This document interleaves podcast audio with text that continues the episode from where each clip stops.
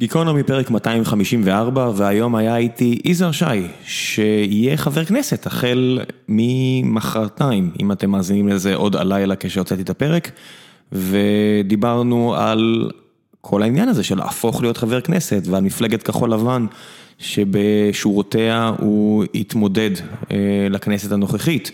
ועל כל מיני הצעות חוק שהוא כבר חושב עליהן ועל מצב ההייטק בארץ, יזהר הוא משקיע מאוד מפורסם בארץ, הוא מכר חברות בעברו, היה יזם, היה מנכ"ל, ניהל עשרות ואף, לפי דעתי אפילו יותר מ-150-200 עובדים, חי בארצות הברית, חזר ארצה והחליט לעשות יותר לציבוריות ופחות לביתו כמו שאומרים. למרות שגם כחבר כנסת, כל הדברים שאתה עושה בסופו של דבר גם משפיעים על האנשים שבבית שלך. אז דיברנו על כל הנושאים האלה, והיה סופר מעניין, ואני מקווה שתהנו. ולפני שנעבור לפרק עצמו, אני רוצה להזכיר לכם שגיקונומי היא חלק ממשפחה של פודקאסטים, שכוללת גם את בכל יום נתון, שבה אוריאל דסקל, עמית לוינטל ופרשני הספורט הטובים בארץ מדברים על ספורט עולמי. הפרק עם אושרת עיני מלפני החג, כרגיל, הביא אחלה אחלה תוצאות, נמצא במקום הראשון כרגע ב iTunes ישראל, כמו כל פרק איתה. תמיד כיף לארח אותה, ויש גם את ציון שלוש, שבה יוני נמרודי, איציק ששו ואני מדברים על כדורגל ישראלי, משהו שגם יזהר כחובב ספורט ואוהד הפועל תל אביב מכיר מקרוב, אנחנו מדברים על כדורגל ישראלי מהזווית שלנו שהיא לרוב לא כזו רצינית, כי זה מה שאנחנו אוהבים לעשות, ויש את כל דפי הפודקאסט של ציון שלוש שבכל יום נתון, וקשקשתי מספיק, בואו נעבור לפרק עם יזהר. גיקונומי, פרק 254, תהנו.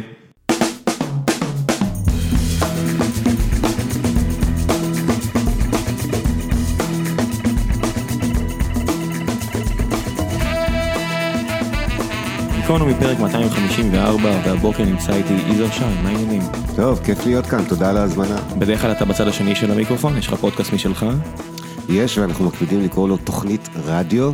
ואני לא יודע אם יש לי עדיין, כי אני צריך לקבל אישור מוועדה כלשהי בכנסת, אז יכול להיות שאנחנו מדברים על משהו שהיה לי, אבל אני לא בטוח. לא, זה עדיין יהיה שלך, אתה פשוט פחות תנחה אותו אולי. לגמרי, שלי מכל הלב, אתה יודע, זה משהו כמעט, כמעט רגשי כזה, זה משהו שראיתי אותו, בעצם אתה סטארט-אפיסט, אז אתה מכיר את התחושה. שמה?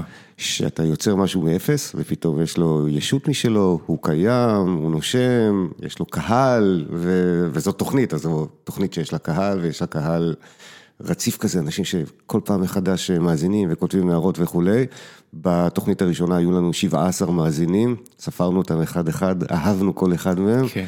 ועכשיו אנחנו כל שבוע עם כמה עשרות אלפים, אז כן, התחושה של תינוק שצמח ופרח. העובדה הזו שאתה יכול בפודקאסטים, בניגוד לכלים אחרים של מדיום, אתה ממש יכול לראות את הנתונים כל פעם, זה ממכר בצורה יוצאת דופן. ממכר ונורא מאיים, אבל על עולם הרדיו והמדיה. כן, למרות שהם עדיין בסדר, אתה יודע, הכל נורא מסורתי, ואין פה עדיין אנשים שדוחפים יותר מדי חזק את המדיום הנוכחי הזה, שעושים את זה יותר מדי ברצינות, עדיין לא, אני מניח שזה גם יגיע, אבל המעקב הזה אחרי דאטה, במיוחד שאתה יזם, ואתה גם יזם וגם משקיע, אז אתה מכיר את העולם הזה. נראה לי אפילו אולי נפתח עם זה, אני רוצה לספר לך משהו. הלכתי אתמול, אני בדרך כלל מתעורר מוקדם, לוקח את הילד, מתחיל ללכת, ואת הכלבים, את הילד מתחיל ללכת, ואתמול שמעתי שיחה עם אריק שמיט, המנכ"ל האגדי של גוגל, והבחור שדיבר איתו שאל אותו, איך משחזרים את הנס הזה של ה Valley, כי הוא התחיל לספר על תחילת הדרך שהוא היה ב Sun, 79, ואז 20 שנה אחרי זה הוא מגיע לגוגל בתור איש מאוד מנוסה, ועדיין אחד שלא יודע כלום, הוא אומר בעצמו שהוא למד כל כך הרבה וכו' וכו' וכו', הוא אומר איך אפשר לשחזר את הקסם הזה?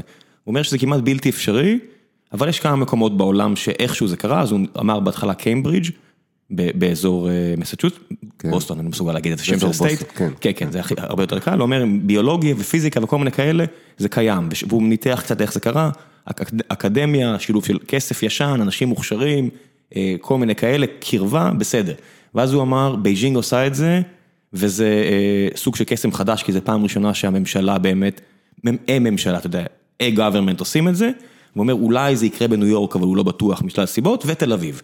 וואו, הייתי כן. באמת אחת שאמרת תל אביב. ותל אביב, הוא אמר ותל אביב, והוא ניסה לנתח שם קצת את ההסברים, ומעניין אותי לשמוע עכשיו מהצד שלך, כשאתה עובר מצד אחד של המתרס לצד השני, מה אתה הולך לעשות, או לא הולך לעשות, כדי שהנס הזה יימשך? אני יכול לספר לך, תראה כמו פוליטיקאי, אני יכול לספר לך סיפור שקשור טיפה איכשהו לשאלה ואחרי זה לחזור לשאלה שלך? כמובן. משהו שאף פעם לא סיפרתי, יש לי ברזומה פעמיים ששוחחתי עם אריק שמיט.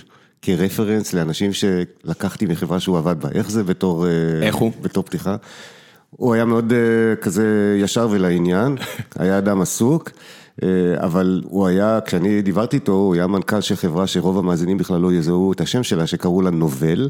נובל, שמעתם פעם? כן. אז אריק שמיט היה מנכ"ל נובל, ואני, כשהייתי מנכ"ל של חברה שאני הקמתי, פעם אחת לקחתי משם מישהו שהפך להיות CTO אצלי, בחור בשם אדריאן וייגו, זכרו לברכה, ואחרי זה לקחתי שם VP Sales, ועבור שניהם הוא נתן רפרנס, אז יש לי ברזומה, דיברתי עם אריק שמיט על עובדים שלו. זה עוד לפני שהוא היה מנכ"ל גוגל, לפני, אנחנו מדברים פה על תחילת שנות ה-90. אנחנו לא, אנחנו מדברים על סוף שנות ה-90, תחילת שנות ה-2000, כן, בתחילת ה-90 הוא היה באזור של סאן, והוא היה בין ממציאי שפות תכנות וכאלה, היה אדם נודע בעיקר טכנית, לקחו אותו לנובל, אני חושב שזה התפקיד הראשון העסקי שלקחו אותו, כאילו נתנו לו צ'אנס.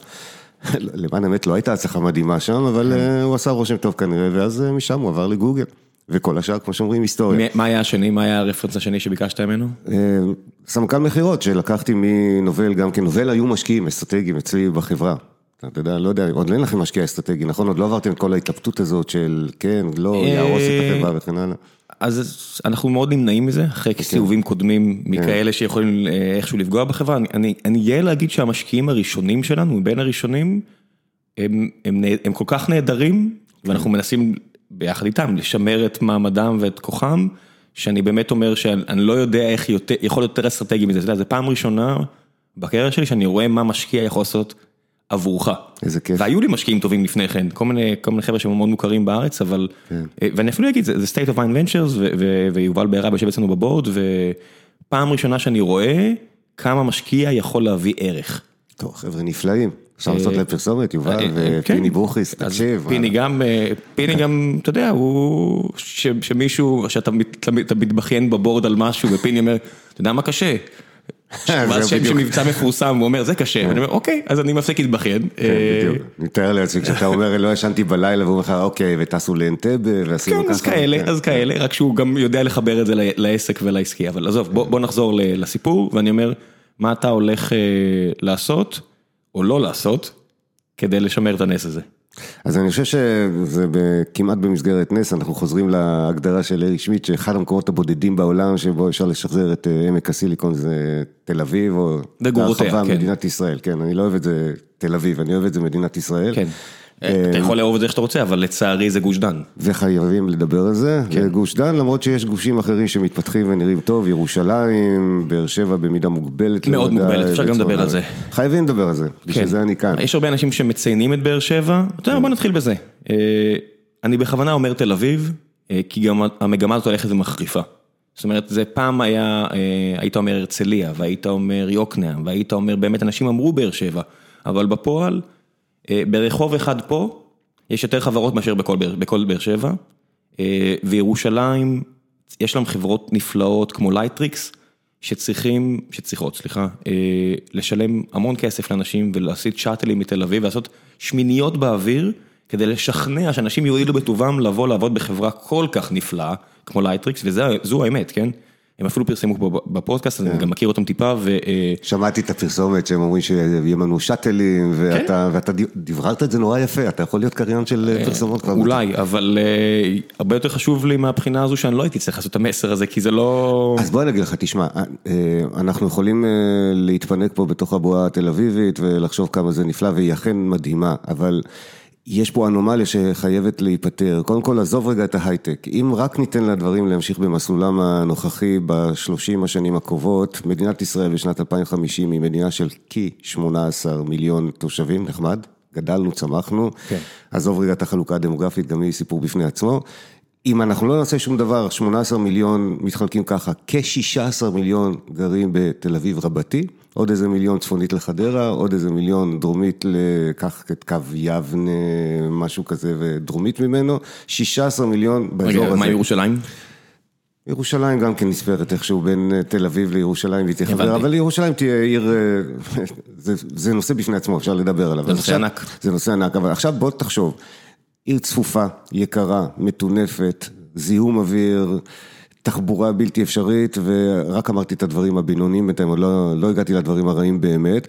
והשאלה אם אנחנו רוצים לטפל בזה, אז אם אנחנו רוצים לטפל בזה, צריך לטפל בזה כבר היום, דרך אגב זה היה אחד מהנושאים שדיברנו עליו בקמפיין הבחירות שלנו, כנראה שהציבור לא כל כך התרגש מזה, כי זה לא היה הנושא של מערכת הבחירות. ועכשיו תחזור חזרה להייטק, יש פה אנומליה, לא ייתכן ש... כל ההייטק הישראלי מתרכז בשלושה ארבעה רחובות, שכמו שציינת, אנחנו עכשיו ברחוב ארבעה, רוטשילד ועוד כמה רחובות בדרום תל אביב. יגאל אלון, ואתה יוצר פה כן. ריבוע, אז אמנם זה מגניב שאין עוד מקום בעולם שאמזון, פייסבוק, גוגל ומייקרוסופט נמצאים, אני חושב שגם מייקרוסופט עוברים עכשיו, כן. אז זה באמת נחמד שזה הכל כל כך קרוב. אבל אני לא בטוח שזה ב best interest של ישראל. לא, לגמרי, זה לא מחזיק מים, גם תחשוב על המרחקים, אתה מדבר על עמק הסיליקון, המרחק נניח בין סן פרנסיסקו לעמק הסיליקון ביום לא פקוק במיוחד, זה סדר גודל של בין חצי שעה לשעה נסיעה, תלוי באיזה שעה ביום נסעת. זה המרחק מכאן לבאר שבע בערך, ובאר שבע בישראל נחשבת פריפריה מעבר לאופק, ובארצות הברית, פאלו אלו, פאלו אלטו, מנו פארק וסניבל ואזורים אחרים, כן. מאכלסים את מיטב החברות כמו סן פרנסיסקו, אז המרחק הגיאוגרפי הוא לא הסיבה לבועתיות הזאת, יש משהו מעבר לזה, ואת המעבר לזה אנחנו צריכים לפתור.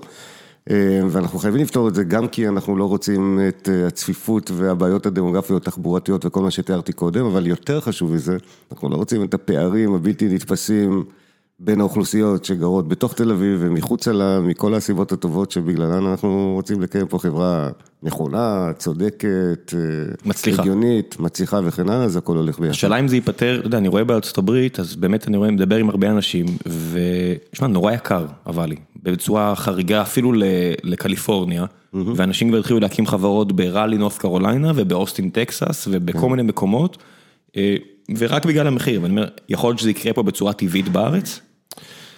קשה לראות את זה קורה רק בצורה טבעית, גם פה יש פערים מחירים, המחיר של מהנדס בתל אביב, כמה שנשמע מצחיק, יותר גבוה מהמחיר של מהנדס עם אותן תכונות, אותן כישרונות בבאר שבע או בכרמיאל לצורך העניין, אין לזה איזו סיבה הגיונית, פרט לזה שאנחנו יצרנו פה תפיסה של פריפריה, שוב, המרחק בין חיפה לתל אביב הוא בערך המרחק בין פאלו אלטו לבין סן פרנסיסקו, שם אין הבדלים כאלה, לא בתפיסה ולא בפערי משכורת ולא בחברות שקמות, יש כאלה וכאלה, ו...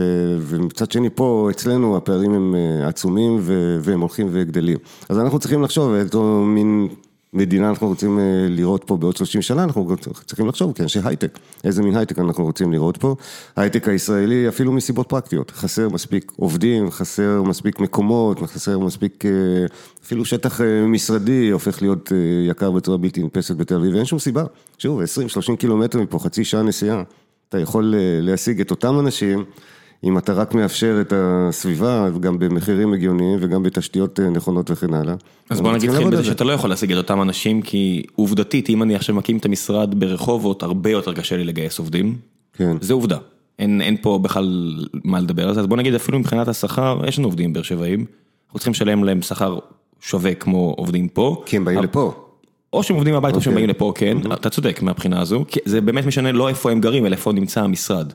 ואם אני שם את המשרד ברחובות, אז יש לי את היתרונות של זה, אז אולי מי שגר שם יעדיף לעבוד אצלי כדי למנוע את הנסיעה, אבל פשוט פחות אנשים גרים שם מהבחינה הזו. כן, אז תראה, יש, כמו שהרבה פעמים נוח לחשוב על זה בחברות סטארט-אפ ובטרנדים טכנולוגיים, למשל, אני אגביל את זה בעולם הרכב האוטונומי, עוד 30 שנה, בטוח שיהיו רכבים אוטונומיים וכולנו נשם בדרך לעבודה או נעשה דברים יותר חשובים מלנהוג, רק לא ברור מתי זה יקרה בשלושים שנים הקרובות.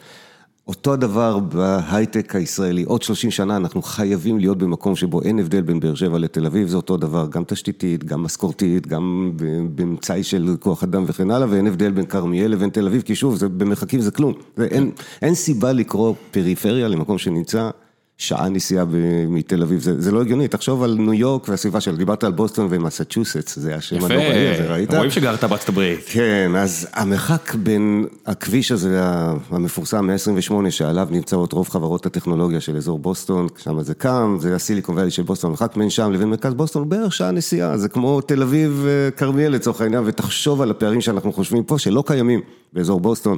אנחנו חייבים ליצור את המצב הזה גם בישראל, ולא ברור איך זה קורה, בעוד 30 שנה זה חייב להיות שם, אבל העבודה הזו חייבת להתחיל עכשיו.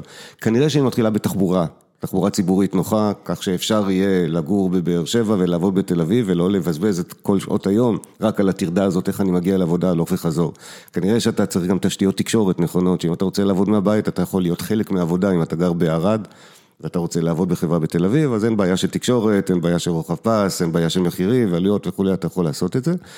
וזה ממשיך בדיור לזוגות צעירים, זה ממשיך בעידוד אוכלוסיות לצאת מחוץ לזוהמת הזיהום האוויר ואיכות האוויר והתחבורה התל אביבית שהיא כיום סיוט וכנראה לא תשתפר. ואיכות דירות נמוכה יותר ברוב המקרים? לגמרי. כן. אז כל הדברים האלה צריכים לקרות וכשיהיה נוח לאנשים לגור ויהיה נוח להם לנוע ויהיה נוח להם להיות מתוקשרים וכן הלאה, אז גם יהיה נוח להם לעבוד במקום שהוא לא מרכז תל אביב אלא מרכז באר שבע לצורך העניין. המשכורות יהיו דומות, התשתית תהיה דומה, והנה יצרנו הייטק שהוא מחוץ לבועת תל אביב. אז זה נחמד כמטרת על, עכשיו בואו נרד לפרטים, נגיד זה אסטרטגיה, עכשיו בואו נדבר על טקטי, למרות שהאסטרטגיה יש עוד משהו שאנחנו צריכים לדבר עליו, אבל שוב אמרתי איך לשמר את הנס ולא רק לפזר אותו בארץ, כי יש דברים שמאיימים עליו אני מניח, אז בואו נתחיל במעורבות ממשלתית, אתה עכשיו מצטרף לא לממשלה כנראה, אלא רק לבית המחוקקים, לכנסת, מתחיל עוד, מה, יומיים מעכשיו אתה מושבע? כן, ביום שלישי בשעה שלוש וחצי אחרי צהריים, טקס בנוכחות נשיא המדינה, נורא מרגש. באמת מרגש, ברכות ואיחולים, זה פרק מאוד מרגש בחייך, ותכף גם נדבר אולי גם על איך הגעת לפרק הזה, אבל מעניין אותי לשמוע מבחינתך, פילוסופית, איפה אתה רואה את החובה של הממשלה כן להתערב, ומה היא צריכה לעשות. כן, אני חושב ש... דברים פרקטיים. אני חושב שכחותרת, שים לב להגייה עברית, ככותרת לא, כחותרת, כן.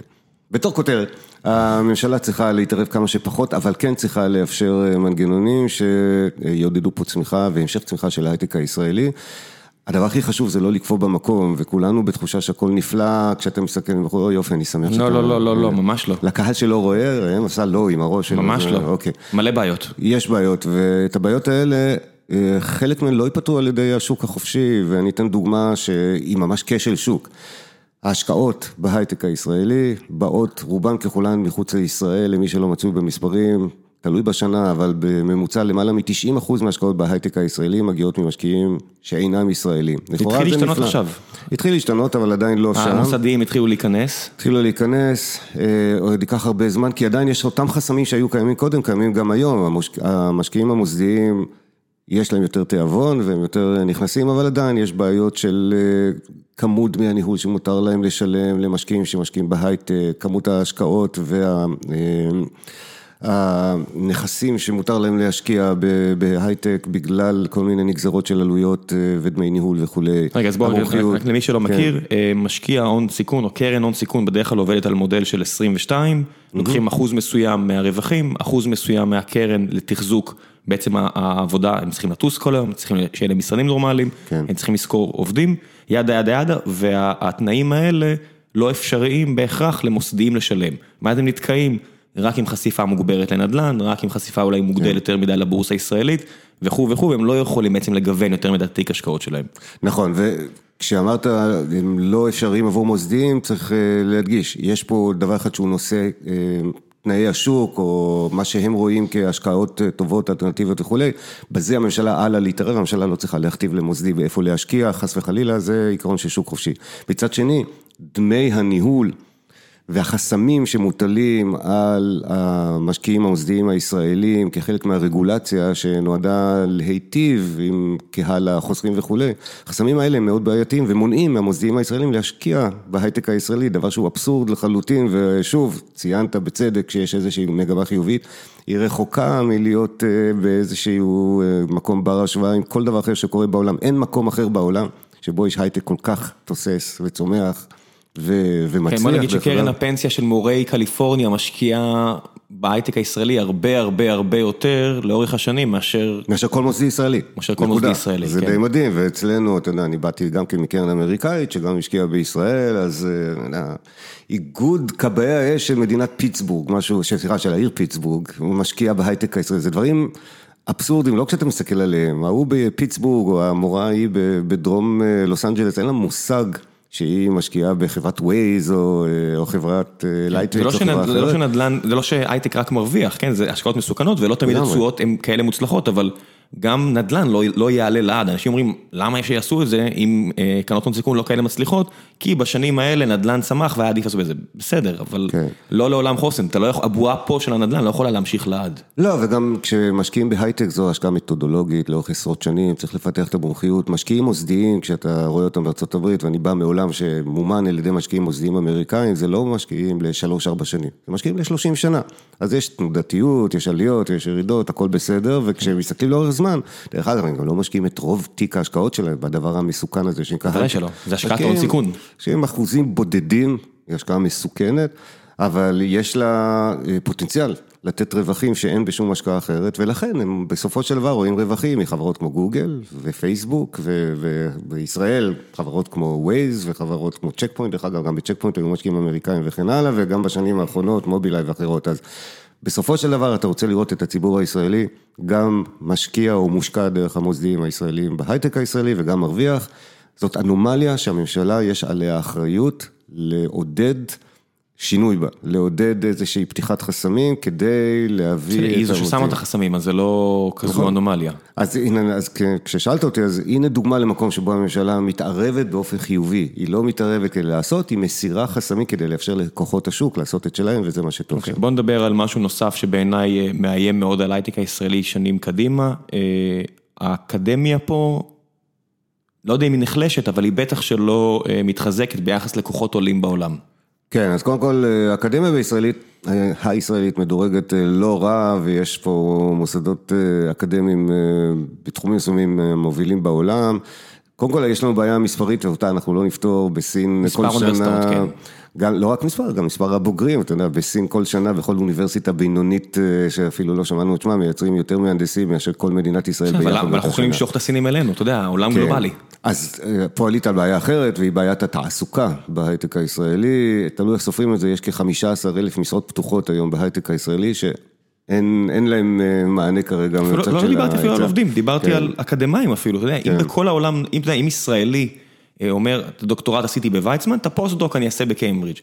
אין באמת סיבה שישראל, עם העתודות כספים שיש לה, לא יודע, אולי תגיד לי אחרת, לא תיצור מצב שאנשים שם יגיעו לפה. הרי תמיד אומרים, תשקיע איפה שאתה חזק, ולא בניגוד איפה שאתה חלש. והאקדמיה הישראלית, למיטב הבנתי, מההיכרות שלי, עדיין יש לה את הפוטנציאל להיות חזקה בצורה יוצאת דופן גם בינלאומית.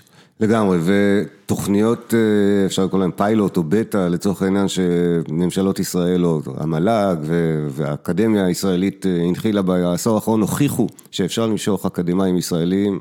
אפילו אקדמאים זרים שנמצאים בחו"ל, לארץ לצורך אה, תוכניות, מעבדות וכולי. אני הייתי באיזשהו אירוע מאוד יפה באוניברסיטה העברית בירושלים לפני כשנתיים, שבו קמו עשרה אקדמאים כאלה, פוסט-דוקים, דוקטורים למיניהם, שחזרו מהאוניברסיטאות המובילות בעולם לישראל, כי נתנו להם את התנאים לחקור. אפילו לא מדובר על כסף, מדובר עבור אדם שאתה יודע, משקיע 10-15 שנות קריירה, מחקר, בדוקטורט שלו. למצוא איזשהו גן, למצוא איזשהו תהליך שיכול לרפא סרטן בתחום מסוים וכולי, והוא נמצא בפסגת העולם ואתה אומר לו תבוא לישראל, הוא רוצה לבוא לישראל, אבל הוא רוצה להמשיך לחקור, זה כבר לא עניין של משכורת, זה עניין של התנאים לבצע את עבודתו שהוא, שהיא עבודה מצילת חיים או פורצת כן. גבולות וכולי.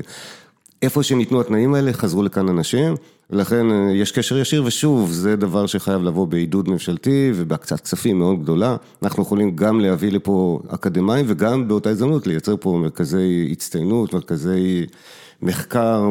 איך עושים את זה? זה רק עוד כסף? זאת אומרת, אני מניח שלמערכת החינוך, כמו למערכת הבריאות, כמו למערכת הביטחון, אה, יש מדורות כאלה ואחרות שצריך לכבות, ולא בהכרח הדרך הכי טובה לכבות כבות אה, מדורה זה לזרוק עליה ניירות.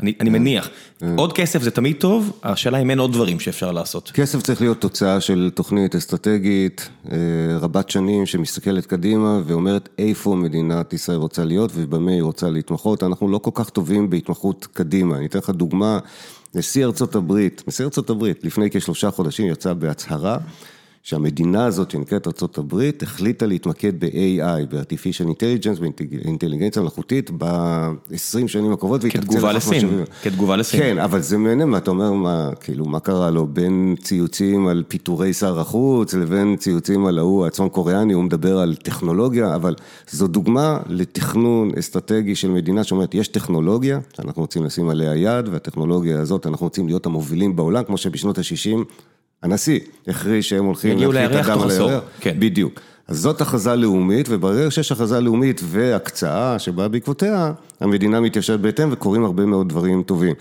גם בישראל אפשר להגיע למצבים האלה, ואנחנו יכולים להכריז על מספר תחומים שהם התחומים שמעניינים אותנו טכנולוגית, עסקית, אסטרטגית, מדינית. דרך אגב, מדינת ישראל הכריזה על עניין, עוד לא הכריזה על תוכנית לאומית, אבל דוקטור אורנה ברי, שהייתה המדען הראשי, עומדת היום בראש ועדה שמסתכלת על תחום המחשוב הקוונטי, quantum computing. בתור אחד היעדים שאני מקווה שבסופו של דבר יאושר על ידי ממשלת ישראל, וברגע שהוא מאושר, זה עובר גם לאקדמיה, וזה עובר גם לתקציבים ולמוסדות מחקר ולמקומות אחרים, ואז מדינת ישראל אומרת, אנחנו רוצים להיות בין אחד המרכזים בעולם, המובילים בעולם שמתעסקים ב quantum computing, דרך אגב, זה ישפיע בתחומי הרפואה והפיזיקה והמחשוב ועוד הרבה דברים אחרים, וגם יגיע לתלמידי בית הספר. אז בוא נגיד שקוונטום קומפיוטינג, אז אירחנו פה את אחת המומחות הגדולות בעולם לא מזמן, ולמרות שהיא קצת רצתה לברוח מהנושא הצבאי, אבל בגלל שיש איזה שימוש צבאי, אז משום מה דווקא לזה, אני פחות, מי שרוצה להאזין זה היה פרק 235, דורית אהרונוב. באמת. אני לא מאמין, אתה זוכר אותם לפי פרקים ומספרים? כאילו, אם אני עכשיו זורק לך מישהו, אתה אומר פרק 139? פה בדקתי כדי לוודא, אבל אני מניח שאני כנראה אזכור, אז דורית באמת דיברה על זה, אבל לזה יש שימושים צבאיים, וזה באמת חלק מהנס פה, אז יש פה כביכול השקעה ציבורית שאנחנו לא שמים לב עליה, של עשרות מיליארדי שקלים לאורך שנים, שפשוט אנחנו קוראים לצבא, אבל היא חוזרת לתעשייה. אבל בהרבה תחומים אחרים, כמו ביולוגיה, כמו כימיה, הם צריכים לקושש את הכסף מכל מיני קרנות וכאלה, כי זה לא בהכרח חשוב לצבא, אז ההשקעה הציבורית קטנה יותר. ואז דיברת על המדען הראשי, היה לי את הזכות לא מזמן לשבת עם אהרון אהרון, איש מופלא, באמת איש מופלא, שכל שנייה שהוא במגזר הציבורי, המגזר הציבורי צריך לחבק אותו ו... לגמרי, הוא יצא לשירות מילואים בכלל. כן, ככה זה גם נראה, ככה הוא גם מדבר, הוא גם נראה קצת, הוא מתחיל כזה, קצת לדבר כמו מילואימניק, שלא אוהב את המג"ד, לא סתם אני צוחק, אסור להגיד את זה, אבל, לא ללכלך, אבל... אהרון אהרון אמר שיש, באמת ציין הרבה מאוד בעיות, הוא ציין הרבה מאוד בעיות, אז באמת מעניין אותי איך מטפלים בעניין הזה של לראות רחוק, כי הוא מבחינתו אמר מה שהישראלים הכי טובים בו, זה לזהות מה חם כרגע, ולסחוט את הלימון עד הקצה, לא משנה מה זה, מה הטרנד, וגם הוא אמר שיש לישראל גם יכולת מאוד טובה לזהות טרנדים לא טובים ולהימנע מהם. שהוא לא יודע לשים על זה את האצבע, אבל זה קורה, אז השאלה באמת אם לא לשחק על החוזקות. שזה אומר להמשיך לנצל מה חזק כרגע ולהשקיע בזה, לתת יותר לשוק הזה, אתה אומר בוא נעשה משהו אחר, בוא ננסה פעם ראשונה לראות למרחקים. תראה, אני חושב שהשוק החופשי צריך להסתכל על טרנדים ולקבוע לעצמו מה טוב הוא לא, ובהתאם לזה להתפתח, ואנחנו רואים את כל ההייטק הישראלי בעצם מתקדם ככה, אתה עושה מה שאתה עושה, כי זיהיתם טרנד, החלטתם שזה חשוב, החלטתם שזה כלכלי, כן, אנחנו לא דוגמה, כי אנחנו לא באמת חברה ש... אנחנו לא חברה שממציאה משהו, אנחנו... לא חשוב, אתם חברה שזיהתה טרנד, ואתם עושים... בדיוק את מה שצריך וכל הכבוד לכם, בהתאם לכללי השוק החופשי, ולא כל כך אכפת לכם מה המדינה חושבת, זה לא מעניין אתכם ולא צריך לעניין אתכם. נכון. וזה טוב וזה חייב להימשך ככה, וחלק מהדברים היפים שקרו פה במדינת ישראל, במסגרת התעשיות המתקדמות, טכנולוגיה וכולי, קרו כתוצאה מחשיבה יזמית כזאת. מדינה צריכה לקחת על עצמה תכנון ארוך טווח, ופה יש הבדל, ולכן מדינה גם יכולה להרשות לעצמה להשקיע בדברים שהם לא בהכרח טרנדים, אבל נראים לה חשובים, והם צריכים להיות כאלה לאורך זמן. קשה לי לשים את האצבע עכשיו על שלושה ארבעה דברים שמדינת ישראל צריכה, כלומר, יש לי את הבחירות שלי, אבל לא הייתי רוצה שמדינת ישראל תחליט ככה כבדרך אגב. נראה הגיוני למשל שהתחום הזה של מחשוב קוונטי, הוא אחד התחומים שמדינת ישראל צריכה להסתכל עליו ולהגיד, בשלושים השנים הקרובות אנחנו נהיה שם, כי זה תחום ארוך טווח, חלקו בכלל לא רווחי היום, להשקיע היום בתשתיות קוונטום. לא בטוח שזה יצליח. בוא נתחיל בזה. כן? נתחיל בזה, כן. ומסחרית בטוח לא, אבל אה, יש סימנים שמראים שזה מספיק חשוב ומספיק אסטרטגי, וזה דרך אגב לא רק לשימושים צבאיים, שימושים רפואיים בתחומי הקוונטום, זה, זה יכול להיות פורץ דרך בהינדוס תרופות, בגנטיקה, בדברים שיקחו אותנו באמת למאה ה-21, כמו שאנחנו חולמים תהיה כזאת. אז יש סיבה למדינה להגיד, אוקיי, אנחנו נניח תשתיות, יהיו שלוש-ארבע מעבדות לאומיות, יהיו דברים שיקרו שבהם המדינה תאפשר ליזמים לבוא ולנסות את היכולות שלהם. אה, כנראה שבתחום ה-AI, האינטליגנציה המלאכותית, גם יש אמירה שיכולה להיות אמירה מדינתית, כי המדינות הן מתקדמות בעולם, הן המדינות שלא הנחיתו חללית על הירח, זה כבר פסה, למרות שאנחנו עשינו את זה כן, יריב בש וכפיר ניסו, ו... לא, בסדר, הם קיבלו, וגם הם עושים ביום יום שלהם דברים אחרים הרבה יותר, כן. ואני מאחל לכולנו, כמו שנתניהו הבטיח, שתוך שלוש שנים נראה חללית על הירח, וזה יהיה נפלא. רואים המרחק, מחקים את קנדי עוד, אה, כן.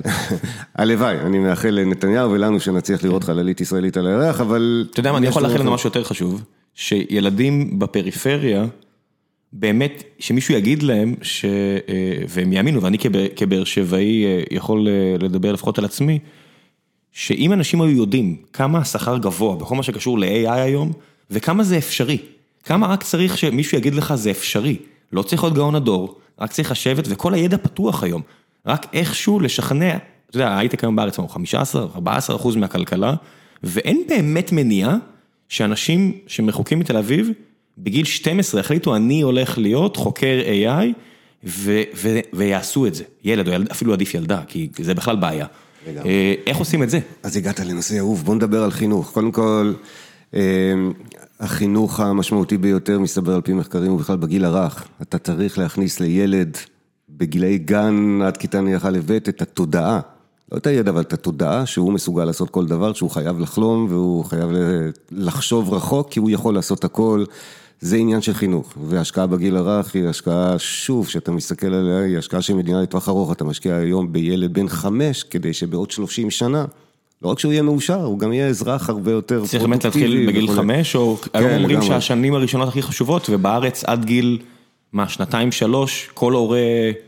הוא כן. אמור להסתדר לבד, המדינה אומרת לו, תביא ילדים, אבל זה עליך, אה? זה עליך לגמרי. אה, במצע מערכת הבחירות שלנו, במצע שלנו, שהוא לא קשור רק למערכת הבחירות, בתפיסה שלנו כמפלגה, אנחנו אמרנו שהחינוך לגיל הרך יהיה חינוך חינם, כדי לאפשר להורים, קודם כל לתת לילדים את המיטב שהם יכולים בלי להתחשב במגבלות של משכורת וכן הלאה, וגם כדי שיוכלו לצאת לעבוד וכולי.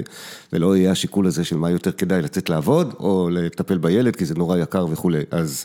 הזכרת, אני נזכר ששכחתי לשאול אותך בין כמה הילד הזה שדיברת איתו על אריק שמיט, הילד שלך שיצאת איתו, אה, לא דיברתי איתו, הוא קרוב, הוא במנסה, הוא קרוב לאוזנייה, אבל... אה, הוא לא ממש התעניין באריק שמיט כרגע, אבל... לא, אולי כן, לך תדע, כן.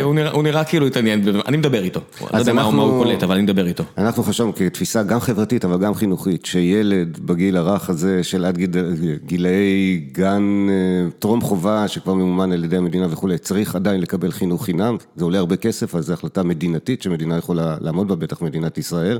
אמ, וגם ככה הוא יוכל לקבל את המיטב של החינוך, בלי שההורה יהיה זה שחייב להחליט מה עדיף עכשיו, כי לא כל הורה הוא בהכרח מומחה לענייני חינוך בגיל הרך, ומה המיטב שהילד יכול לקבל. להפך, אני אגיד שהרוב המוחלט, גם מי שמתעניין, זה נושא. אתה יודע, זה כאילו יש כל כך מעט כבוד לחינוך, שאומרים, מה הבעיה, תלמד מה חשוב ותעשה את זה עם הילד, כאילו שחינוך זה לא משהו שצריך לחקור אותו ולהבין אותו, כמו עם בריאות, שכולם אומרים, מה הבעיה, תהיה בריא.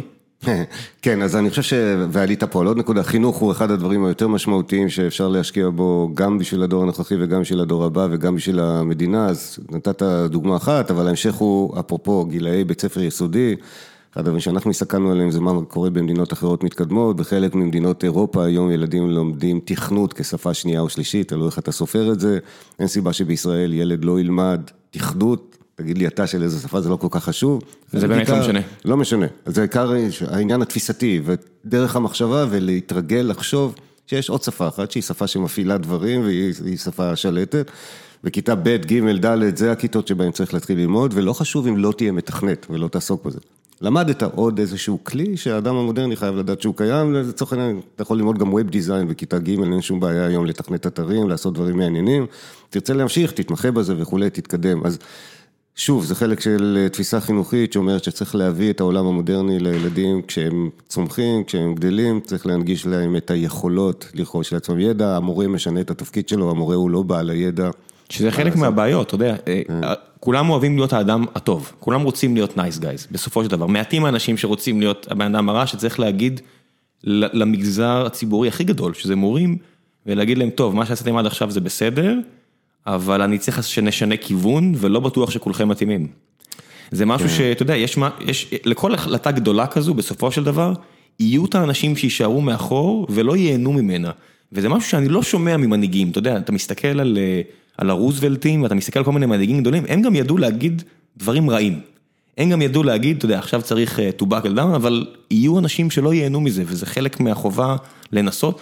בארץ כולם רוצים להיות רק נחמדים, כולם אומרים רק דברים טובים וכולם ייהנו. אז אני חושב שמערכת החינוך היא מערכת שבאמת דורשת אה, רענון, אולי אפילו ניעור ובטח חשיבה מחדש. מערכת החינוך של ישראל, דרך אגב, בדומה להרבה מדינות אחרות, אנחנו במקום טוב או רע, אבל כמו הרבה אחרים, לא הבנו שיש 121 כבר לא בפתחנו, אלא אנחנו בתוכה, מערכת החינוך של היום תפורה כמו שהייתה תפורה לפני 300, 400, 500 שנה, תלמידים יושבים בכיתה מול מורה, המורה מדבר וכולי. תפקיד המורה לא ייעלם, הוא חייב להמשיך להיות שם כמנהיג, כמנהיג מחנך, כמרכז אה, חינוכי לאנשים שמסביבו, אבל הוא לא מרכז הידע, הוא צריך להיות זה שמלמד. אין לו שום סיכוי מול גוגל. אין לו ולא צריך להיות לו, וזה בסדר, כולנו הבנו שהמכונה יותר אה, נגישה מכולנו ויודעת להגיע לכל מקום, אבל המורה כן נמצא שם בתור מחנך, בתור זה שמעניק כלים, בתור זה שמנגיש את הכלים האלה לתלמידים, זה לא ייעלם. עכשיו סביב זה, אתה צריך לבנות מערכת חינוך. ההערה הכללית היא, אנחנו צריכים מנהיגים בראש מערכת החינוך הזו.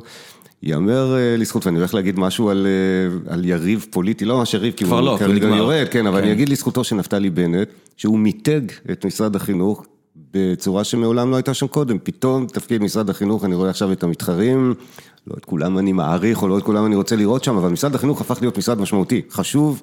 בחלוקת התיקים בממשלה, אני זוכר שמשרד החינוך היה כמו שהיום, אני יודע, משרד, אה, לא רוצה להעליב אף אחד, משרדים אחרים פחות נחשבים, כשראש הממשלה היה צריך לחלק את הפירורים האחרונים שלו, היה נותן את משרד החינוך למישהו כדי להיות נחמד, בדרך כלל לאיזו סיעה קטנה שלא נחשבה וכולי. או חס וחלילה אפילו שומר את זה בתוך המפלגה שלו. לפעמים, אבל זה לא היה משרד נחשב. כן. זה בדרך כלל סימן לכך שלא אכפת להם מזה. כן, אבל... יפה, מה. לעשות? כן, טוב, יפה. הנה, נתנו הערה פוליטית צינית, אה, בסדר. אני לא, אני לא ציני, לא, לא, מי כן. שעשה את זה הוא ציני, אני לגמרי לא ציני לגבי הדבר הזה. צודק לחלוטין, ובכל מקרה, אה, אני חושב שהמיתוג של משרד החינוך כמשרד חשוב, ובואו נשים את הדברים על השולחן, התקציב הכי גדול במדינת ישראל, פרט לתקציב הביטחון, הוא... אה, הוא יותר גדול. החינוך, הוא יותר גדול. אפשר כן. לספור את זה בצורה לא נכון. מעוותת, שמשרד החינוך הוא המשרד הכי גדול בארץ. נכון, אז הוא גם הכי גדול, תקציב הכי גדול, אה, פריסת שליטה מטורפת על אה, מיליוני תלמידים, על מאות אלפי אנשי הוראה, סגל וכל מי שנמצא, ושלא לדבר על אקדמיה וכולי, משרד סופר חשוב. אנחנו צריכים שם מנהיגים, יש בכלל איזושהי חשיבה על יצירת רשות לחינוך כדי לפתור את הבעיה התלותית הזאת שכל שר חינוך מכניס את המשנה האידיאולוגית שלו לתוכנית החינוך וכולי. אה, יש הרבה דברים שצריך לעשות שם, זה מתחיל במנהיגים. ברגע שיש לנו הנהגה טובה של, של מערכת החינוך, אפשר גם לדבר על שינוי מעמד המורה, אפשר לדבר על שינוי תפקיד המורה, ובכלל שינוי מערכת החינוך בישראל. יש שם עוד הרבה עבודה. כשאתם יצאתם לדרך, אה, הסקרים ניבאו לכם אפשרות ריאלית, ממש עד הרגע האחרון, שאתם תהיו אלה שתרכיבו את הממשלה. מה אתה, על מה אתה פינטזת בתור תפקיד בממשלה? קודם כל, אה, לא הייתה אצלנו חלוקת אה, תיקים, אז אה, זה לא שישבנו שאלתי מה פינטזת, לא מה ההסכם שהציעו כן. לך. אני יודע, שלח היה פה, אמר, כי הרבה אנשים שאלו על ניסנקורן, ואמרו איך אתם הבטחתם להיות שר אוצר, הוא אמר לא הבטחנו לאף אחד כלום. יפה. אז הוצאנו את זה מהשולחן, אני שואל אותך, אתה כן. באת הרי, יכלת לעשות דברים אחרים יותר טובים לביתך, אני מניח. כן. לפחות בטווח המיידי. כן. אבל אתה הגעת מתוך מטרה אחרת, אחרת אין שום סיבה שאתה תשב פה מולי ותדבר על היותך חבר כנסת עוד יומיים. כן. מה אתה רצית לעשות? אני חשבתי אה, על הדרך לשלב בין אה, העולם שאני בא ממנו, שזה חדשנות והייטק, לבין אה, הפריפריה והחינוך. אני לא יודע לתת לזה כותרת של תפקיד, אבל אני ראיתי בהחלט בכלכלה הזאת, שהיא כלכלת החדשנות, פלטפורמה מצוינת, לצמצם פערים חברתיים, לדאוג לאפשרויות אה, תעסוקה והזדמנויות בפריפריה. להגביר את הנראות החברתית, את המוביליטי, זה הדברים שאני ראיתי לנגד עיניי, ולכן אני נמצא כאן. זה הוועדות שבעצם הולכות לעניין אותך יותר? כל מקום שבו אני אוכל, כן, להשפיע, לייצר יותר הזדמנויות. אני חושב על הילד ההוא שהרגע דיברנו עליו, בכיתה ג' ילדה, שהיא- ילדה. בוא נתחיל. ב- בילדות. ילדים עוד יש הסתברות איכשהו שהם כן יקרו. משום מה אין בעיה. ילדות ההסתברות יורדת מאוד. אני רוצה לראות את הילדה בכיתה ג' בדימונה, חושבת בדיוק באותם, אה, באותם אה, מושגים, כמו הילדה המקבילה שלה שגדלה ברמת אביב אה, בתל אביב, בכיתה ג' לשתיהם צריכים להיות אותם חלומות, צריכות להיות אותן שאיפות. ואחרי שאמרנו את זה, שזה נשמע די בנאלי וטריוויאלי, זה עולם ומלואו, שונה לחלוטין, הסיכוי של אותה ילדה מדימונה להגיע אפילו ליחידות טכנולוגיות בצה"ל שלכאורה, לא לכאורה, מנסה להעניק שוויון הזדמנויות לכל מי שנמצא במדינת ישראל, וזה עדיין לא קורה, כשאתה מסתכל בסוף מי נמצא שם, אתה רואה שוב את הריכוז של זה שנמצא בין זה הרבה רמת השרון פחות הומוגני. זה הרבה פחות הטרוגני מסיירת מטכ"ל, בוא נגיד ככה. כן, וזה אם לא מדברים צריך על להיות יחידות ככה. עילית אחרות.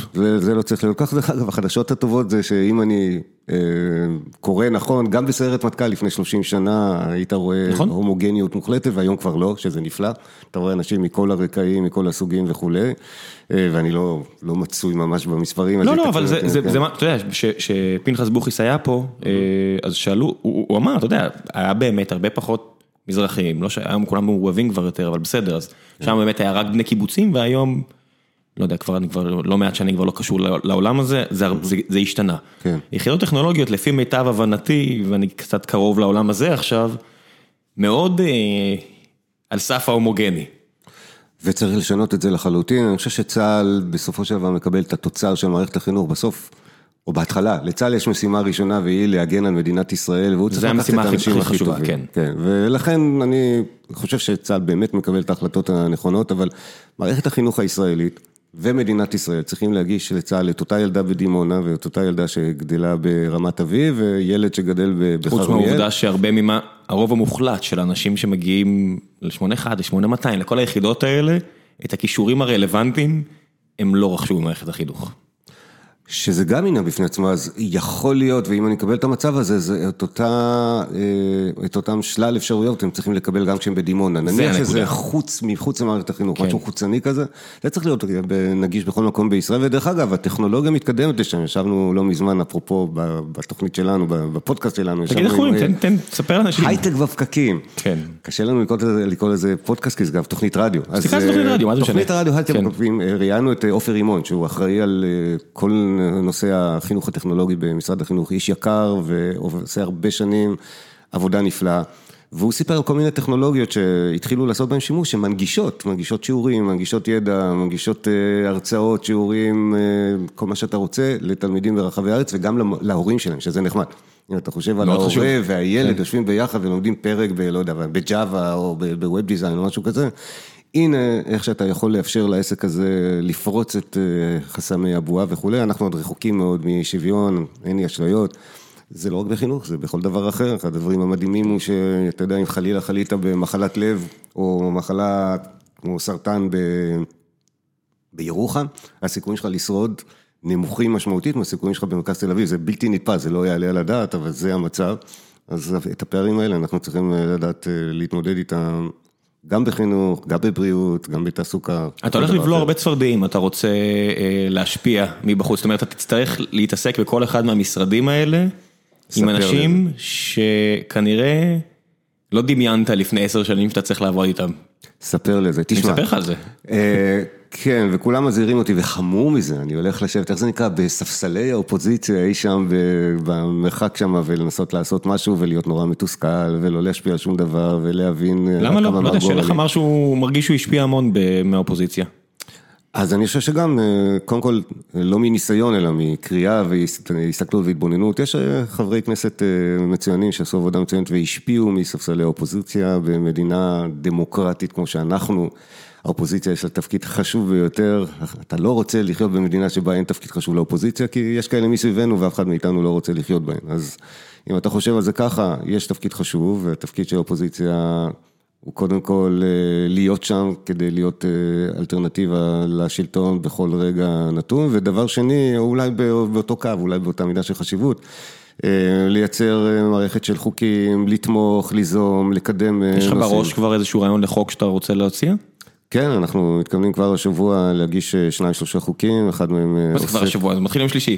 יום שלישי בארבע אחרי לא הצהריים. לוקח זמן לכתוב את הדברים האלה? אז אה, אה, אתה אומר כתבת מראש. כן, יש, אני כבר עובד עם צוות מקצועי ונאמן כבר כמה שבועות טובים, ליתר דיוק קרוב מותר לך לשלושה לספר על מה או חודשים. שזה ספוילרים? אני אשמח לתת ספוילר במילא, ייקח כמה שעות עד שתפרסם את הפודקאסט הזה, נכון? אני בדיי ג'וב אני לא נוגע בזה, אז בלילה אני אגיע אוקיי, לזה. בלילה, אז אה, אנחנו מסתכלים עכשיו, עד יום שלישי זה יכול להשתנות, אנחנו מסתכלים על חוק אחד שעוסק בחינוך בלתי פורמלי. אפרופו מה שדיברנו על אה, השלמות וכולי, החינוך הבלתי פורמלי הוא אחד הכלים החשובים כדי להכשיר את הדור הבא של צעירים שיגדלו להיות מבוגרים במדינת ישראל. זה חוק אחד, אנחנו מסתכלים, מסתכלים על חוק של... אה, מה, מה, מה, מה אתם רוצים לשנות? אנחנו רוצים אה, לוודא שלכל נער ונערה במדינת ישראל יש הזדמנות לחינוך בלתי פורמלי, ולא רק המפונקים. בסדר, מותר לרדת, כן. לא, אני לא רוצה לרדת כל הזמן לתל אביב, הם המפונקים מהשרון למשל, כמו הילדים שלי שהולכים לצופים, אני רוצה לראות יותר שכל קל להם, ילד כן, אין בעיה. יותר קל להם כי יש כן. להם כסף, נכון. הם יכולים לשלם. אני רוצה לדעת שכל ילד שרוצה ללכת לקבל מסגרת של חינוך בלתי פורמלי, יכול לקבל אותה. רגע, אה, רגע, אז מעניין אותי העניין הזה הפורמלי עכשיו של, אה, של הצעת חוק. אני, אני מכיר שכל חוק שצריך, לה, שמציעים, יש איזושהי תקנה שאתה צריך גם להגיד מאיפה יבוא התקציב, זה נכון? בשלב מאוחר יותר, כן. אתה אבל, אה, התחלת לחשוב על העניין הזה גם? כן, והתחלנו לחפש מקורות תקציביים שונים, חלקם כבר קיימים, חלקם מתוקצבים בצורות כאלה ואחרות, יש היום תקציב שהולך למה שנקרא ארגוני נוער, יש אה, תקציבים שהולכים לתנועות הנוער, ויש תקציבים אחרים שהולכים לכל מיני פעילויות אה, חינוכיות כאלה ואחרות. זה חייב להיות משהו מקביל? זאת אומרת, אתה חייב לקחת משהו שקשור לחינוך כדי להביא לחינוך? כדי למנוע... לא, לא בהכרח, אתה יכול, אם אתה מצליח להעביר חוק שנכנס לתוקפו ומחייב את משרדי הממשלה וממשלת ישראל להתנהג בהתאם. אתה יכול אה, לקחת אה, תקציבים אה, ממקורות אחרים, או לסדר סדרי עדיפויות שונים וכולי, אתה לא בהכרח חייב לסדר את התקציב כך שיעבור מחינוך אחד לחינוך שתיים. זה יכול להיות גם משהו אחר. אז איך עושים את זה? אתה יודע, הזמינו אותי מספר פעמים למשרד האוצר, ויושבים שם חבר'ה שאפילו אני כנראה נפלתי וחטאתי בזה לא מעט פעמים, שכל העולם ואשתו יורדים עליהם. נערי האוצר פה, נערי האוצר שם, איזה נבלות, איזה נבלות, בסופו של דבר יושבים שם חבר'ה ערכיים. לגמרי. וטובים, אה, אה, שלצערי מובלים על ידי אה, מנהל מאוד פוליטי, לא, לא השר, השר הוא פוליטי כהגדרתו, אה, שגם נראה לי, שי נראה לי היה פעם משהו אחר ואולי קצת נתפס בפוליטיקה, ונראה לי שהם חלק נורא חשוב מזה, אתה צריך לדבר איתם, לא? איך זה עובד הדבר הזה? לגמרי, אז תראה, הצעת חוק, כשהיא עוברת בקריאה ראשונה, אתה יכול לקרוא לה יותר הצהרת כוונות.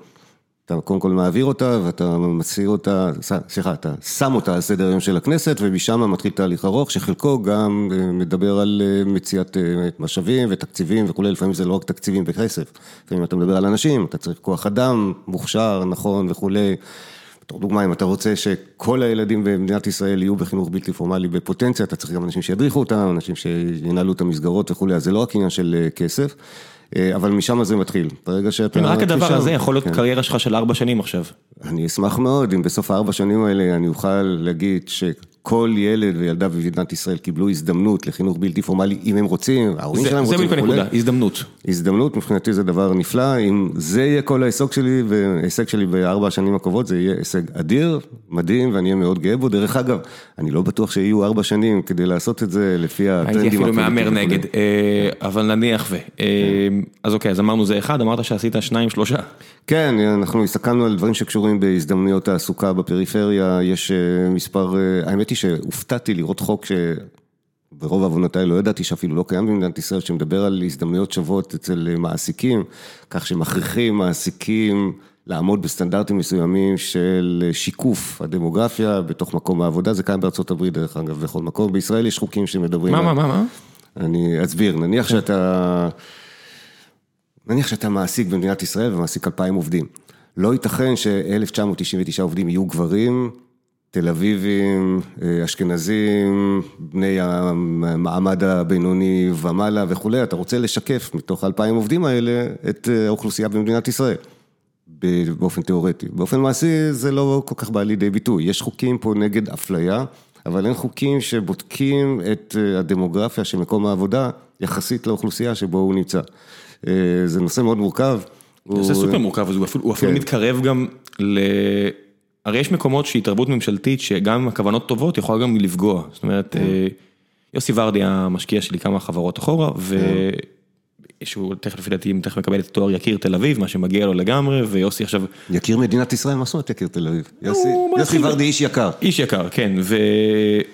ושהיה לי יותר זמן, אז טסתי עם יוסי לכל מיני אה, מדינות אחרות, והיה שם כל מיני אה, חברי פרלמנט אחרים, וזה באתונה ובאיטליה ובגרמניה, ובכולם הם אמרו, ש... וזה מחוקקים אמרו, אה, we fucked up. באיטליה, זה שאתה לא יכול לפטר בן אדם שנה מראש, אז זה נשמע חוק סוציאלי אדיר, אבל אם אתה סטארט-אפיסט, זה אומר שהראנוויי שלך נגמר 13 חודשים, כי אחרת אתה תכף מלין משכורת. זאת אומרת, אם אין לך מספיק כסף 12 חודשים קדימה, אתה צריך לסגור את החברה בעצם. כשבארץ אתה צריך לשמור כסף 60 יום קדימה. הגעת למצב שאין לך מספיק 61 יום, סגור את החברה, כי אין, אתה הולך להלין שכר פה לאנשים. אחרת אתה דרק לא מהעולם הזה. שם זה 12 חודשים, זה יותר מדי. כנ"ל הביאו לי דוגמאות מגרמניה ומיוון, שבעצם חוקים ש... הם, הם, הם טובים על הנייר, הם, הם סוציאליים והם רוצים לדאוג, אבל הם בעצם סנדלו את המדינות מלשחזר את הנס שיש פה בגוש דן. זאת אומרת, איפה אתה, איך אתה לא עושה את ה- את המעבר הזה שאתה מתחיל לפגוע? כן, אז קודם כל תודה על התזכורת. לא שכחתי שבאתי מעולם קפיטליסטי. ו... אני לא ויחד- בטוח ש- ואני מאמין בחשיבות הקפיטליזם, ו... ואני מאמין ביתרונות שלו. אני חושב שהתשובה היא לא שחור ולבן. תראה, אני הייתי, בטוח. אני הייתי מנכ"ל של חברה בארצות הברית, ואני כל הזמן זוכר את השיחות, כי כשאתה חברה קטנה וכולי, אתה לא עומד תחת הרגולציה הזו. כשאתה מתקרב, ואנחנו התקרבנו לסדר גודל של 200 עובדים בארצות הברית, אני זוכר את השיחות עם מנהל כוח אדם שלי אז, שאמר, תקשיב, אנחנו מתקרבים לגבולות הרגולציה שבה מתחילים לבדוק אותנו. עכשיו, זה לא שחור ולבן, אתה יודע, ביום אחד אתה פתאום אה, הפכת בגלל זה פתחת. ואמרת 2,000 אנשים. כן, אז נתתי, כי במדינת ישראל 2,000 אנשים, זו כבר חברה גדולה יחסית, בארה"ב זו חברה קטנה בינונית. אה, אבל אז אתה כבר צריך אה, לפחות לענות לשאלות, ושוב, אם אתה מסתכל על שחור ולבן, לא ייתכן שתהיה בישראל חברה של 2,000 עובדים, נניח שהחברה שלכם, מאחל לכם תהיו ב-2,000 עובדים בעוד חמש שנים, תסכים איתי שלא ייתכן שכולם יהיו גברים, בני 30 עד 40, אה, כולם... אה, עזוב, זה בעיה- תושבי בעיה אמיתית אצלנו. זה בעיה, כן. שהיינו עשרה או שמונה אנשים, אה, ידענו שזה הולך להגיע, אבל אמרנו, אין מה לעשות, עכשיו המטרה היא רק להצליח. שעכשיו אנחנו 50 עובדים, כן. עכשיו אני מפרסם, אני אומר, אני מחפש נשים. כן. אסור לי חוקית להגיד שאני מחפש רק נשים, נכון. אבל אני אומר, אני שם דגש, אני מת- מתגמל יותר מי שמביא לי קורות חיים של אישה מוכשרת מאשר של גבר מוכשר, כי אני חייב לאזן את זה ביני לבין עצמי.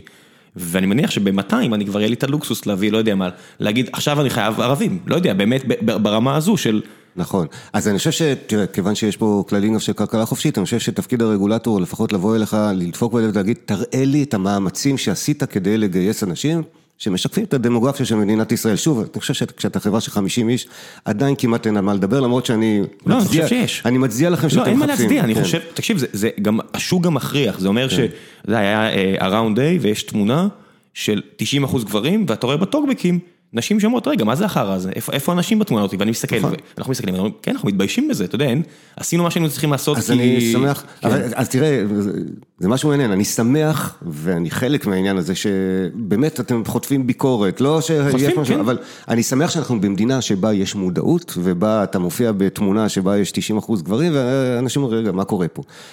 אבל החוק לא אומר שום דבר, ואתה יודע, תסכים איתי, אני, אתה לא צריך להסכים איתי, זה, זה משמעות החוק היום, גם אם תגיע לחברה של אלף איש, ויהיו שם 990 גברים בתמונה, החוק לא יכול להגיד לך כלום כרגע. אני חושב שבאלף אנשים, 990 גברים, כן. ה-HR פישל. לגמרי, אבל מבחינה חוקית לא עשיתם שום דבר רע, ואני חושב שהחוק צריך להיות. כזה שכן, אז אני חושב שאנחנו צריכים לבדוק את העניין הזה ולהגיד, אוקיי, מה עשיתם? אה, מה המאמצים שבהם נקטתם? איפה פרסמתם הודעות? איפה חיפשתם אנשים? אולי פתחתם סניף בחיפה ויכולתם לפתוח אותו בשכונה אחרת וכולי, כל מיני דברים שבהם אה, צריך להסתכל ולבחון את הדברים, זה לא יקרה ביום שלישי בהגשת החוק לכנסת, אבל זה דברים שאנחנו מסתכלים עליהם. אה, שוב, חזרה למה ששאלת קודם, אחד החוקים שכבר קיימים ומנוסחים, זה חוק ש... ואני צריך עוד להסתכל על זה עד יום שלישי, כי אני צריך להאמין בזה גם קפיטליסטית, אבל מחייבים חברות במערכת הבריאות, חברות, ש- אה, סליחה, שירותי בריאות, בתי חולים וכולי, גם להשקיע חלק מהתקציב שלהם במו"פ. זה דבר שקיים במדינות אחרות ומקדם את המחקר של תרופות, את המחקר של מכשור רפואי וכולי. אני צריך לקרוא את זה עד האותיות הקטנות כדי להאמין שאנחנו מסוגלים להשית את החוק הזה וגם לקדם את הדברים הנכונים, אבל בסופו של דבר זה מימון לחברות סטארט-אפ, זה מימון לחברי יזמים שמתקשים מאוד לקבל כסף היום, לפחות בשלב הסיד וה- והראונד איי, ועדיין יכולים לקדם מאוד את, את, את המדע, את התרופות וכן הלאה. מעניין אותי, את- אתה- כשאתה התחלת את הקריירה, היית, כמו שאמרת, קפיטליסט, במובן של לייצר הון, כמו שאנחנו עושים פה, מקבלים כסף, מנסים להח- להחזיר פי 10, פי 100, הכל יהיה נהדר אם נצליח.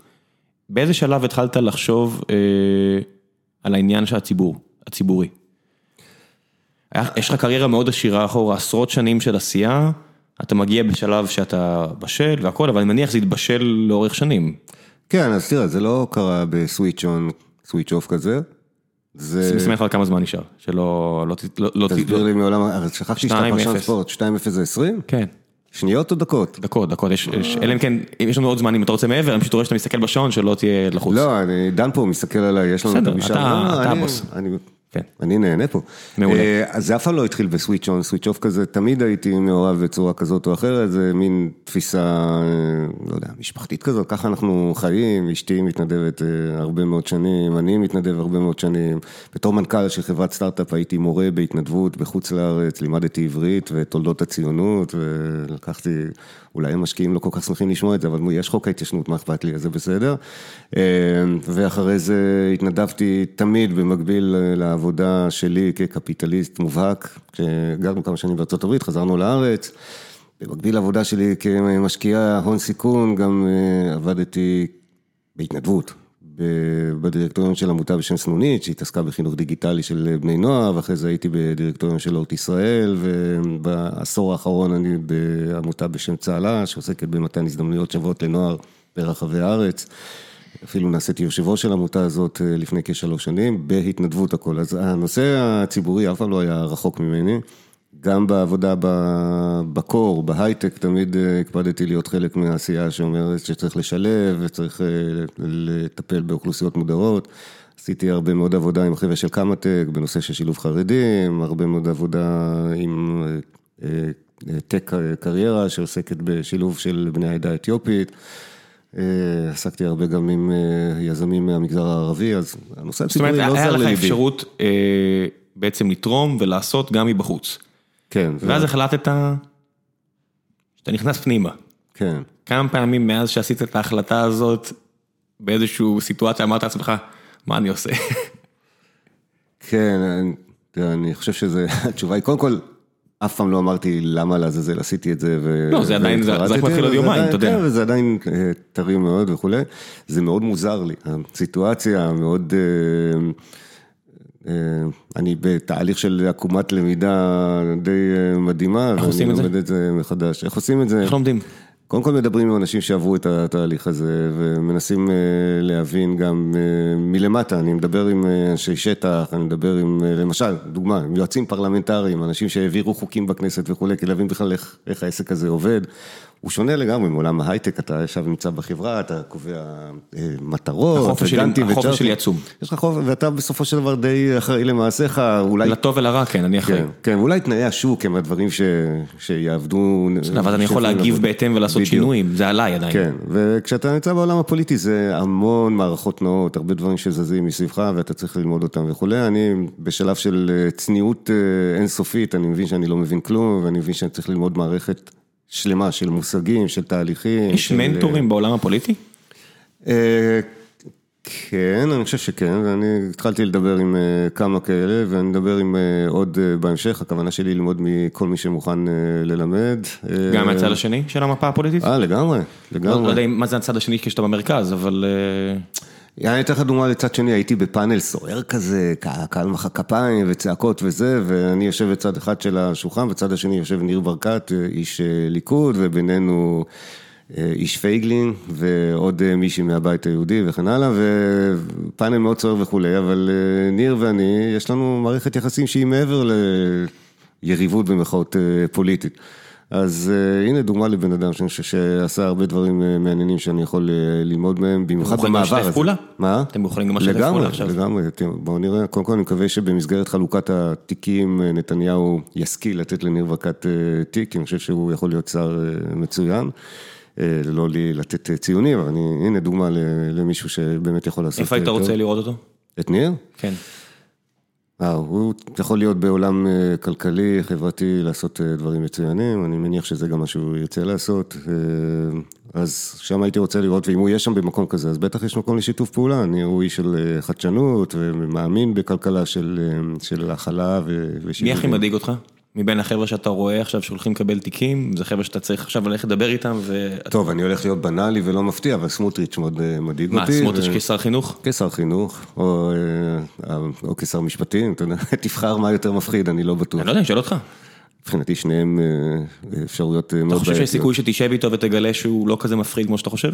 תראה, בטוח שבשיחה אחד על אחד אני חושב שמתגלים דברים אחרים והם נראים אחרת, אבל בפוליטיקה אתה מסתכל גם על הכוונה וההצהרות של בן אדם, כי זה מה שהוא הולך לקדם, זה הדברים שהוא מאמין בהם, תמיד יש איזושהי פשרה עם כמה צעדים אחורה.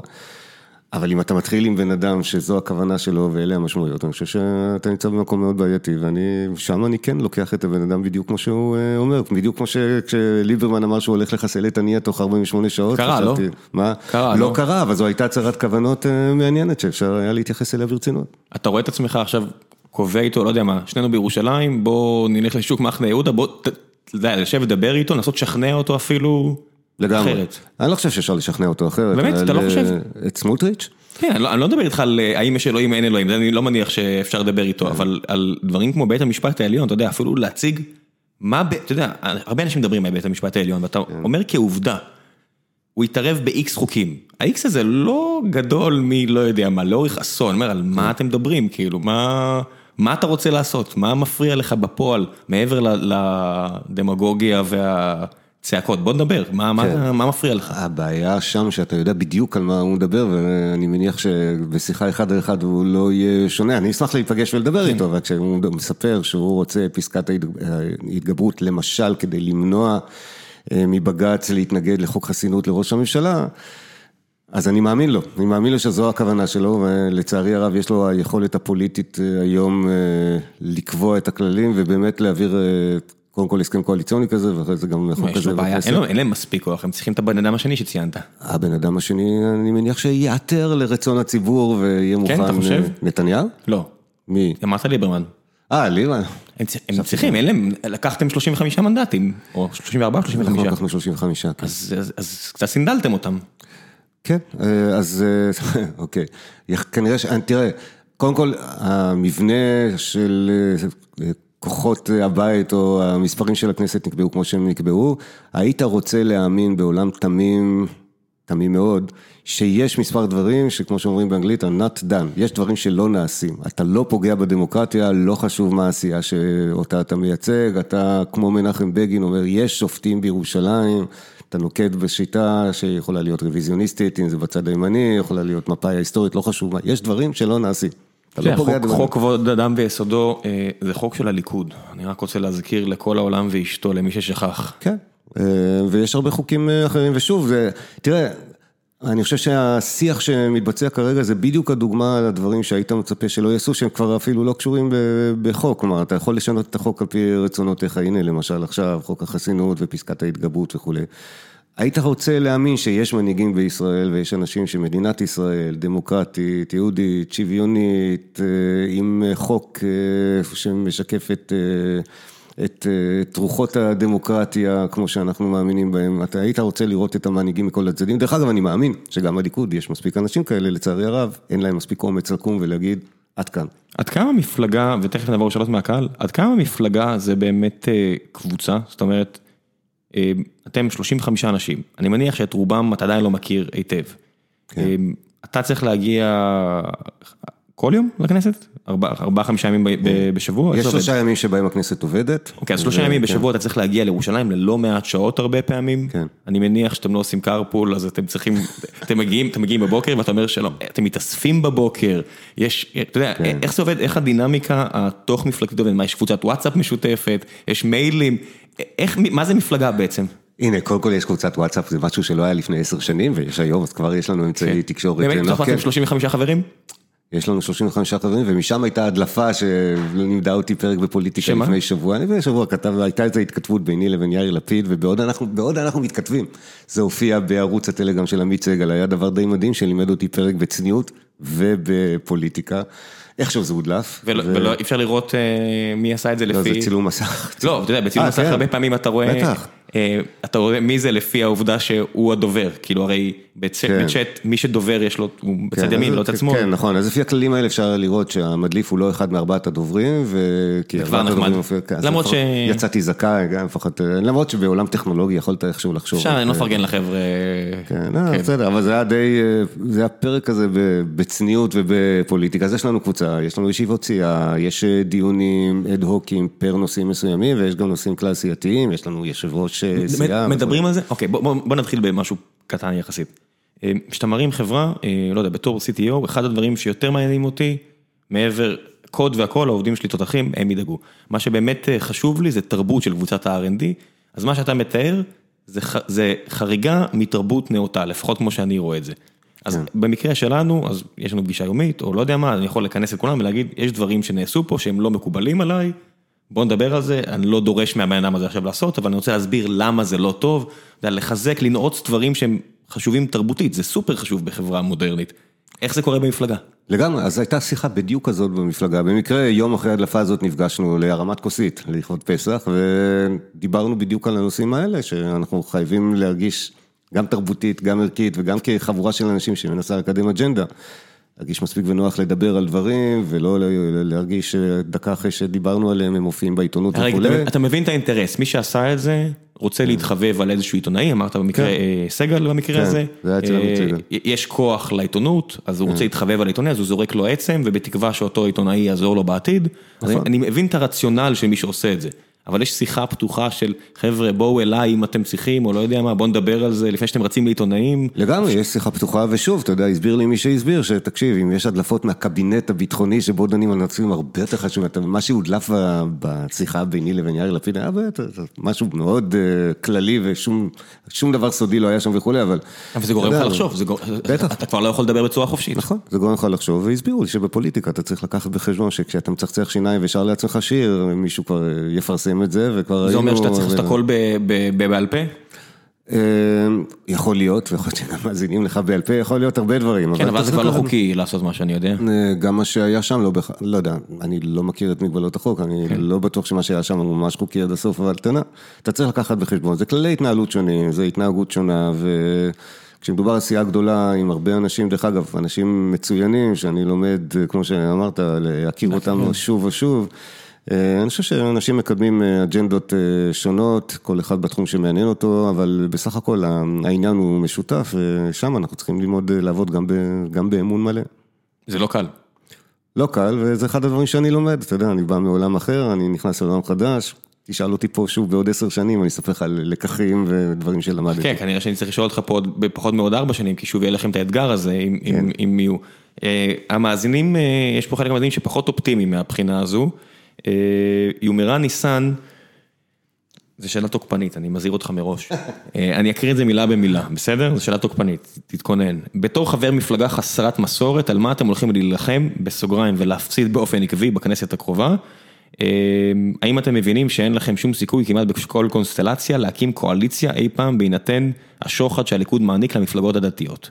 יש פה כמה דברים מעבר לאגרסיביות של יומרן, שאיש יקר דרך אגב ומנגיש הרבה ידע לציבור, יש לו קבוצה, יש לו מדע גדול בקטנה, יופי של עבודה הוא עושה, אבל הוא פה שאלה אגרסיבית קצת. תודה על השאלה האגרסיבית, אני אקח את השעה וחצי הקרובות לענות, אבל בראשי פרקים יש נושאים שאנחנו רוצים להילחם עליהם בכל תוקף, אולי הראשון בהם הוא שמירה על הדמוקרטיה של מדינת ישראל, ככל שניתן זה ממש בבת עינינו של כולנו, אנחנו רוצים להילחם בכל תוקף נגד חוקים אנטי דמוקרטיים, פרסונליים,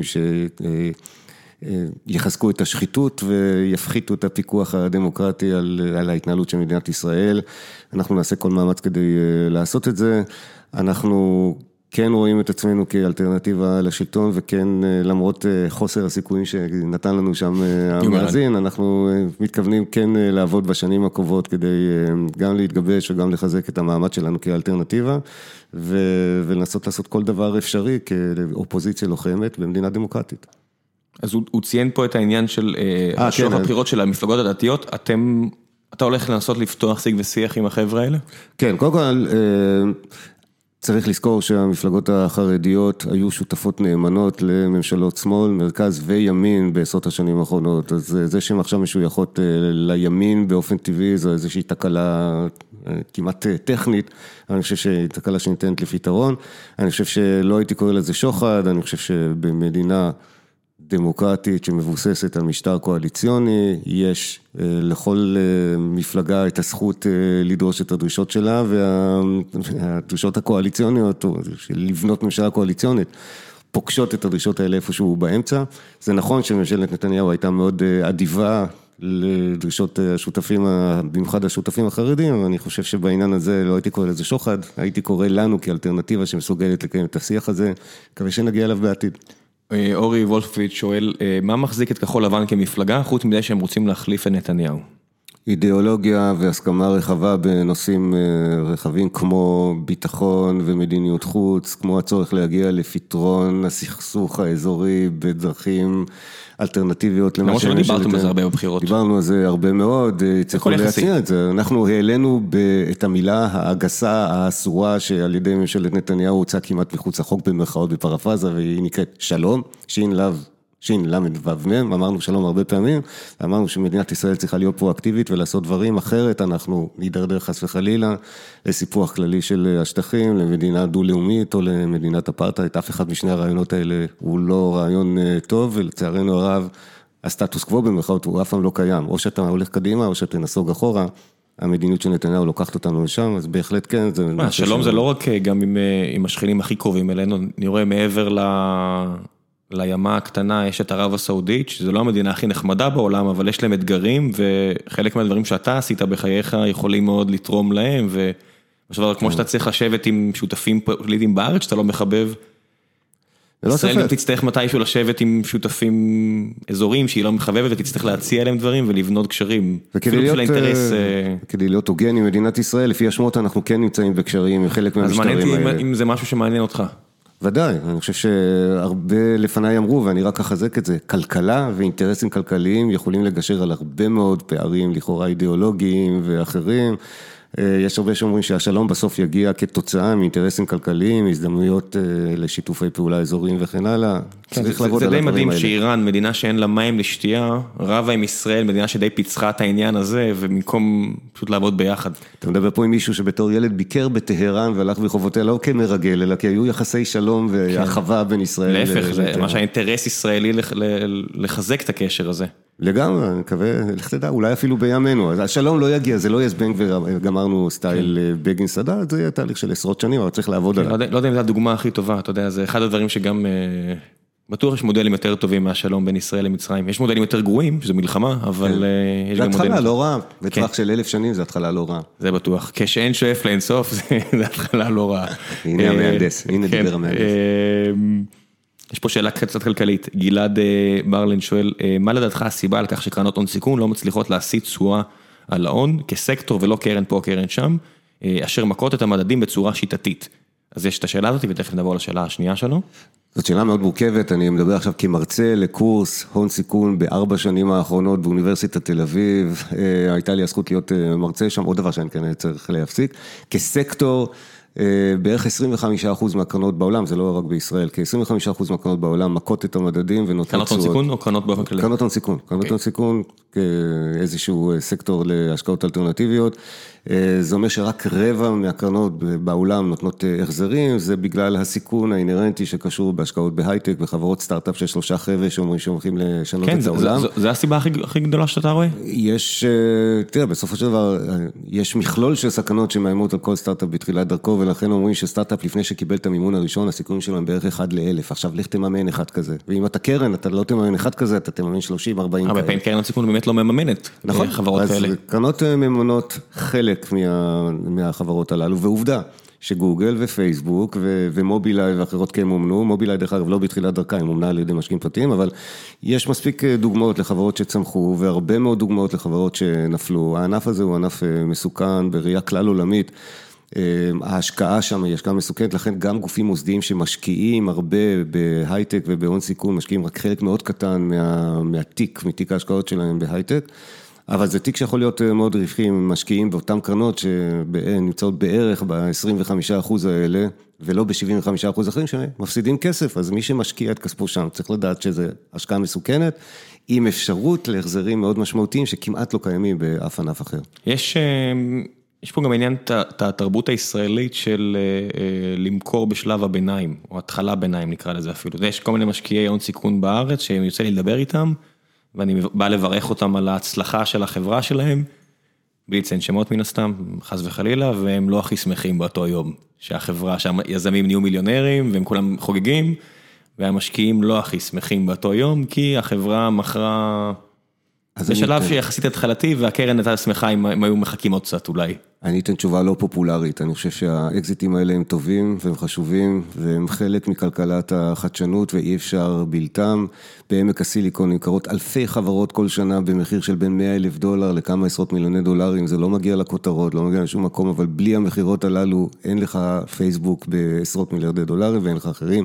כן. אין מה לעשות, משקיעים, משקיעים בחברות כדי להרוויח כסף. אני אפילו אטען שזה חלק מהנס פה שהתחלנו איתו, אם אני חייב לנתח את הנס הזה מהזווית שלי, הרבה מהחבר'ה שמכרו חברות בסכומים שאנשים פה לא מתלהבים מהם או מנסים לחפש, אה, המשקיע האחרון עשה תשואה נמוכה בידענות כזו, החבר'ה האלה, המון חבר'ה שאני מכיר, אחרי זה הולכים ומשקיעים 50 אלף דולר בכל חברה בעצמם והם מעורבים, בטח, ותורמים מהידע שלהם, ומרימים את כל הסיפור הזה, כי הדבר הכי יפה פה, זה שמי שמצליח פה לא הולך לעשות, זה, הוא הולך עכשיו לחיי מותרות וטס ממקום למקום, אלא חוזר מיד לעבוד, או חוזר מיד להשקיע, או חוזר מיד לעזור. העזרה ההדדית בתעשיית יזמות בארץ, היא משהו שהוא סטייה מהנורמה הישראלית.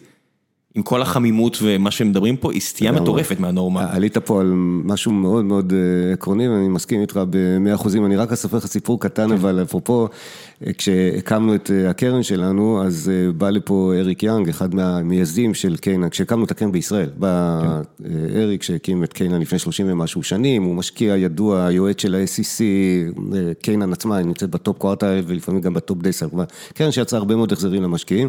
הוא בא לארץ, עשינו איזה סיבוב, והוא התראיין על ידי עיתונאית, אחד מהעיתונים הכלכליים, והיא אמרה לו, מה דעתך על התרבות, היא אמרה לו משהו באנגלית, בערך התרבות הקלוקלת של הישראלים, של למכור חברות, אנחנו מוכרים כל הזמן חברות ולא הופכים אותן לחברות גדולות, אז הוא אמר לה, תחזרי בבקשה לשאלה, אני חושב שהוא לא הבין טוב.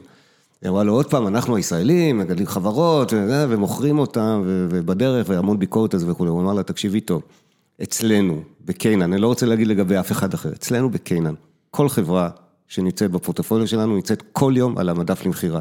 אם יש עסקה נכונה, אנחנו נמכור, ואם היזמים לא רוצים, אז לא נמכור, ואם אפשר, אבל אנחנו נועדנו לייצר תשואות למשקיעים שלנו. תוך 7 או 11 שנים. מה? תוך 7 שנים, זה חלק מהעניין גם. כן, 7-8 שנים, והוא נמצא בביזנס הזה כבר 35 שנים, השיג תשואות פנומנליות, אחד ממשקיעי הון סיכון הטובים ביותר שקיימים, והוא לא מתבייש להגיד שכל חברה נמצאת למכירה, נקודה. טוב מאוד. אביחי אלמאיו שואל, מה אתה חושב על אנשים שלא מצביעים בבחירות? אני מתפלא עליהם, אני בעד חוק שיחייב אנשים להוכיח שהם הצביעו בבחירות, אחרת יום הבחירות הוא על חשבונם, יום החופש הוא על חשבונם. לא הצבעת על הכיפאק, הלכת לים מצוין, אבל לא מגיע לך יום חופש על חשבון המדינה. אם אתה רוצה יום חופש על חשבון המדינה, תוכיח שהצבעת, זה הכל. כן, אני בעד להרחיב את זה לעוד דברים, את הדברים האלה. בסופו של דבר, אתה מקבל הרבה זכויות ויש לך גם חובות. בעיניי זה גם חובה אזרחית. חובה לגמרי, ואני חייתי בארצות הברית, דרך אגב, שאחוזי הצבעה בה הם קצת יותר נמוכים מישראל, אבל לא בסדרי גודל, ושם זה לא יום חופש, אתה הולך לעבודה, בדרך לעבודה אתה מצביע, אתה חוזר כן. מהעבודה, ואם חצית לקחת יום חופש, זה כמובן על חשבונך. האנשים מצביעים כי הם מבינים שזה חשוב. לנו יש צ'ופר, אנחנו מקבלים חופש לעזאזל, כן. לכו להצביע. אפילו, כן, אפילו הבחירות המקומיות נהיו חופש. אני יודע ש... עכשיו הוא ממשיך, אני יודע שאתה מהחבר'ה של גנץ, אבל לפי מה יאיר לפיד מדרג את הרשימה שלו לכנסת? למה אתה במקום 20 ולא 19? זאת אומרת, איך זה היה הדבר הזה? אתה יודע, אני הצטרפתי לחוסן לישראל של בני גנץ, ואחרי יומיים עברנו M&A, עברנו תהליך הייטקי כזה, ובעקבותיו עברנו דילול, ולכן אני ירדתי ממקום 12 אצל בני גנץ, מקום 20 ברשימה המשותפת, אבל כמו שמקובל להגיד בהייטק, הדילול הפך את העוגה לגדולה יותר, מה שהפך להיות נכון. ה equity שלך שווה יותר. ה equity שווה יותר, כי ביחד, לפי הסקרים, היינו על 30, ובסוף 35. הרשימה המשותפת נקבעה על ידי שיח בין בני גנץ, יאיר לפיד ובוגי יעלון, וכל אחד דאג מקומות לאנשים שלו לפי שיקוף של איזשהו, מה שהוא חשב שתהיה התרומה שלהם. מי הביא אותך? בני גנץ. איך? אה, זה סיפור ארוך. אבל הייתה לנו היכרות של מספר שנים, כשהתחיל הרעיון של להיכנס לפוליטיקה, אני הייתי בין... המיליון ישראלים שחשבו שזה דבר חשוב שבני גנץ ייכנס לפוליטיקה, אני הייתי באלה שאמרו לו, לחצו עליו, טענו וכולי, וכשזה התגבש לכלל מפלגה, אני לא חשבתי שאני אהיה שם. הוא אמר, אם אתה לוחץ עליי, אני לוחץ עליך? אני לא יודע אם זה עניין של לחץ, בסוף זה מאוחר מדי בפודקאסט להתחיל בכלל את הסיפור הזה, בסוף זה היה עניין של ציונות ומודעות לגודל השעה וגודל השליחות וחשיבות הרגע וזה שקיבלתי אישור, אישור מפורש מאשתי היקרה להיכנס. זה מה שרציתי לשאול אותך, אתה יודע, הרבה פעמים שאנשים מתחילים יזמות חדשה, בטח אם זה לא פעם ראשונה שלהם, צריך לשבת עם בן או בת הזוג ולדבר על זה פתוח, כי יש מחיר אישי לא מבוטל לפתוח דבר כזה. אתה עכשיו הולך לשלם מחיר אישי לא מבוטל, יכלת להיות במקום, יכלת עכשיו לטייל איפה שאתה רוצה ולעשות יזמויות חברתיות ולהתנדב ולהרגיש טוב, אתה בוחר בדרך שהיא, גם לבית שלך יש מחיר פה. אתה הולך לראות פחות הילדים, אתה הולך להיות הרבה יותר לחוץ, הולכים לתקוף אותך בתקשורת. כן, אז כבר הייתי שם באמת במקום הזה של טיולים ולעשות את זה, באתי מאזור נוחות נפלא, כמו שקרה כשפתחתי את החברות השונות שפתחתי בעבר, תמיד התייעצתי עם אשתי וכל החלטה משמעותית כזאת שקיבלנו כולל לעבור מדינה ולחזור לכאן וכולי, הייתה ביחד עם הילה, עם אשתי. בטח שכאן, כאן גם נוספו עוד ארבעה מקבלי החלטות, שזה ארבעת הילדים שלנו, כולם בגילאים שאני חושב שכל גיל הוא נכון, אבל בטח בגילאים שלהם, מ-28 עד 17, זה גילאים נכונים להתייעץ איתם, התייעצתי עם ארבעת הילדים, התייעצתי עם הילה, והגענו כולנו למסקנה שזה דבר נכון, חשוב, מספיק חשוב כדי לצאת מאזור הנוחות, והנה אני כאן. עוד נעשה עוד שני שאלות, יונתן בר שואל, מה הטעויות הנפוצות שאתה רואה אצל יזמים, ומה אתה רואה במשותף אצל יזמים מצליחים? אני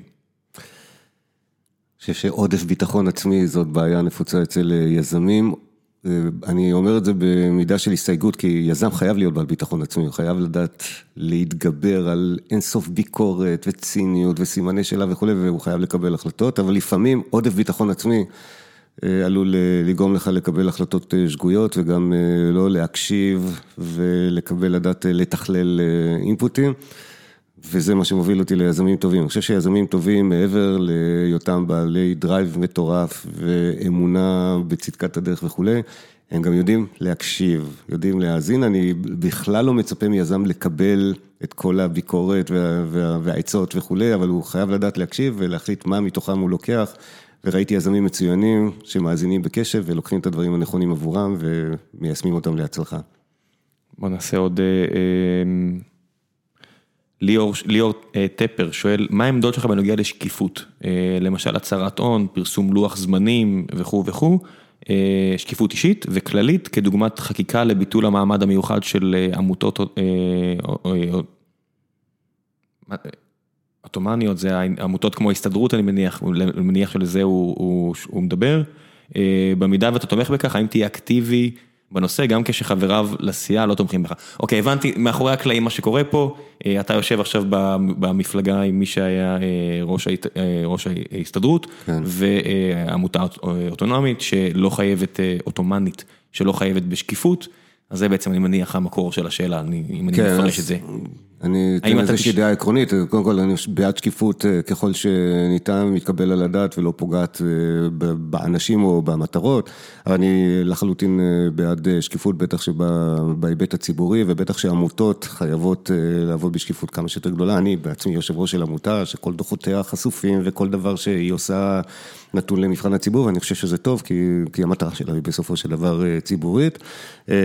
הדברים האלה, אתה יודע, עוקבים אחריהם, תומר אביטל היה פה פעם, פעמיים, כבר לא זוכר כבר כמה פעמים, הוא למשל עקב אחרי, וזה גם אחד השאלות ששאלו פה על כמות הפעמים שיאיר לפיד למשל הגיע לכנסת או לוועדות, והוא למשל דורג יחסית נמוך. נכון. אתה, אני מניח שמאז שאתה היית תלמיד ולא מורה, אף אחד לא שם לב לנוכחות שלך, ועכשיו הולכים לשים לב. אז דן פה שיושב איתנו, עדי, שיושב בשקט, והמאזינים לא רואים אותו, אבל הוא עדי שכבר קבענו שאת הלוח זמנים האישי שלי אנחנו נפרסם בכל שבוע, כדי שאנשים יוכלו לדעת במה אני מתעסק, וכספם מושקע לפחות בחבר כנסת אחד, שאומר להם מה הוא הולך לעשות במשך השבוע. אתה אומר, אתה הולך לחסוך לתומר אביטל את העבודה. לפחות בעניין לוחות הזמנים שלי, אני כן רוצה לחזור לעניין ההסתדרות, תראה, ההסתדרות זה עניין מורכב וארוך וחשוב לדון בו, אני רק רוצה להעלות נקודה אחת, שהיא לכאורה, יש לי זמן על הכיפאק. אנחנו חיים במדינה דמוקרטית, וזכותו של אדם להתאגד, או זכותם של אנשים להתאגד, היא אחת מעקרונות היסוד של מדינה דמוקרטית. ואנחנו חייבים לזכור את זה עם כל הכבוד לביקורת שיש לנו, ויש לנו ביקורת, על גופים אה, מאוגדים, ועל אה, איגודי עובדים, ועל מה שהם עושים ולא עושים וכן הלאה. חשוב לזכור שאם אנחנו רוצים לשמור על האופי הדמוקרטי של מדינת ישראל, אנחנו חייבים לקדש את זכותם של עובדים להתאגד, ואני אומר את זה גם... כשאני יודע עד כמה זה עלול לפגוע בהייטק הישראלי, אם חלילה יקומו גופים מיליטנטיים שלא מבינים את המטריה בהייטק, והיו לי בעניין הזה שיחות ארוכות עם ניסנקורן, אני הקפיטליסט. והוא בא מאיפה שהוא בא ושנינו זה לא חייב להיות אחד נגד השני, אתה יודע, אתה רואה במדינות אחרות, יש לי עובד מדנמרק ויש לי עובד מגרמניה, ואני רואה, שאני מדבר איתם הרבה, את ההבדלים בגישה. בדנמרק הם מבינים שזה לא מלחמה בין ההנהלה לבין העובדים, העובדים מתאגדים כדי לשמור על זכויות שלהם, שזה דבר נהדר, כן. אבל הם גם מבינים שהם צריכים להיות לטובת העסק, כי העסק הוא הם, הם העסק. בדיוק, אז אני חושב ש... ובגרמניה, אתה יודע, אשכרה עובד אמר לי, שיש מאבק בין ההנהלה לעובדים, אבל אני ההנהלה, אני לא, אני לא רב איתך, אני איתך. כן, אז אני חושב שנתת דוגמאות טובות, יש מודלים של איגודי עובדים שמתואמים יותר לרוח הקדמה, הכלכלה החדשה וכולי, ואני חושב שהם אה, נכונים וטובים, ואני חושב שאנחנו צריכים למצוא שם את, אה, את שביל הביניים, במדינת ישראל יש מאבק כוחות ויש checks and balances וכל מה שקשור לאיגודי עובדים וההתייחסות של המדינה אליהם והפוך.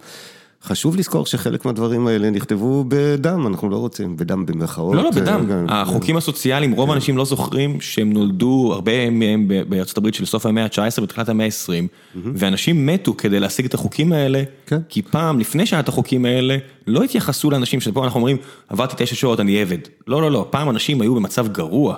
שנלחמו על החוקים האלה, ובאמת היה דם. כן, ובמדינת ישראל אתה לא יכול לבוא ולפטר אלף עובדים במחי יד. למרות שאולי כלכלית זה נכון, ואני חושב שטוב שכך, למרות שאני בא מעולם של הייטק שבו אתה יודע, מהיום למחר צריך לקבל החלטות כאלה ולפעמים חברות צריכות לפטר כך וכך אין סוף עובדים, אבל הן צריכות לעשות את זה בכאב לב, עם יד רועדת ומתוך ידיעה שזה לא יעבור בקלות וזה בסדר, אני חושב שזה בסדר. עכשיו בין זה לבין זה צריך למצוא את כל הדרכים, גם להגביר את השקיפות וגם להגביר את היכולת של שני הצדדים לדבר ביחד וכולי. וזה חוזר לנושא ניסנקורן שעלה שוב ושוב ושוב במהלך אה, מערכת הבחירות שלנו, ניסנקורן בא אלינו כמומחה התוכן מספר אחד בישראל לנושא, לנושא הקשור ביחסי עובדים ומעבידים בישראל, כיוון שאנחנו מדברים על הרבה רפורמות, הרבה פתיחה של רגולציות, הרבה דברים שלכאורה עלולים לפגוע בציבור העובדים בישראל. דברים שהוא נלחם בהם הרבה פעמים בעבר. ולכן הוא איתנו, הוא לא בא, אני, אני יודע שגם אתה איפשהו בעולם הספורט וכולי, אז רונלדו לא עבר ליובנטוס כדי לשחק את ריאל מדריד ביובנטוס, הוא עבר כדי לעזור ליובנטוס להיות אלופת אירופה, לא הלך להם, אבל... כן, זו הסיטואציה היחידה שבה הוא ומסי יכלו לקחת אליפות בו זמנית.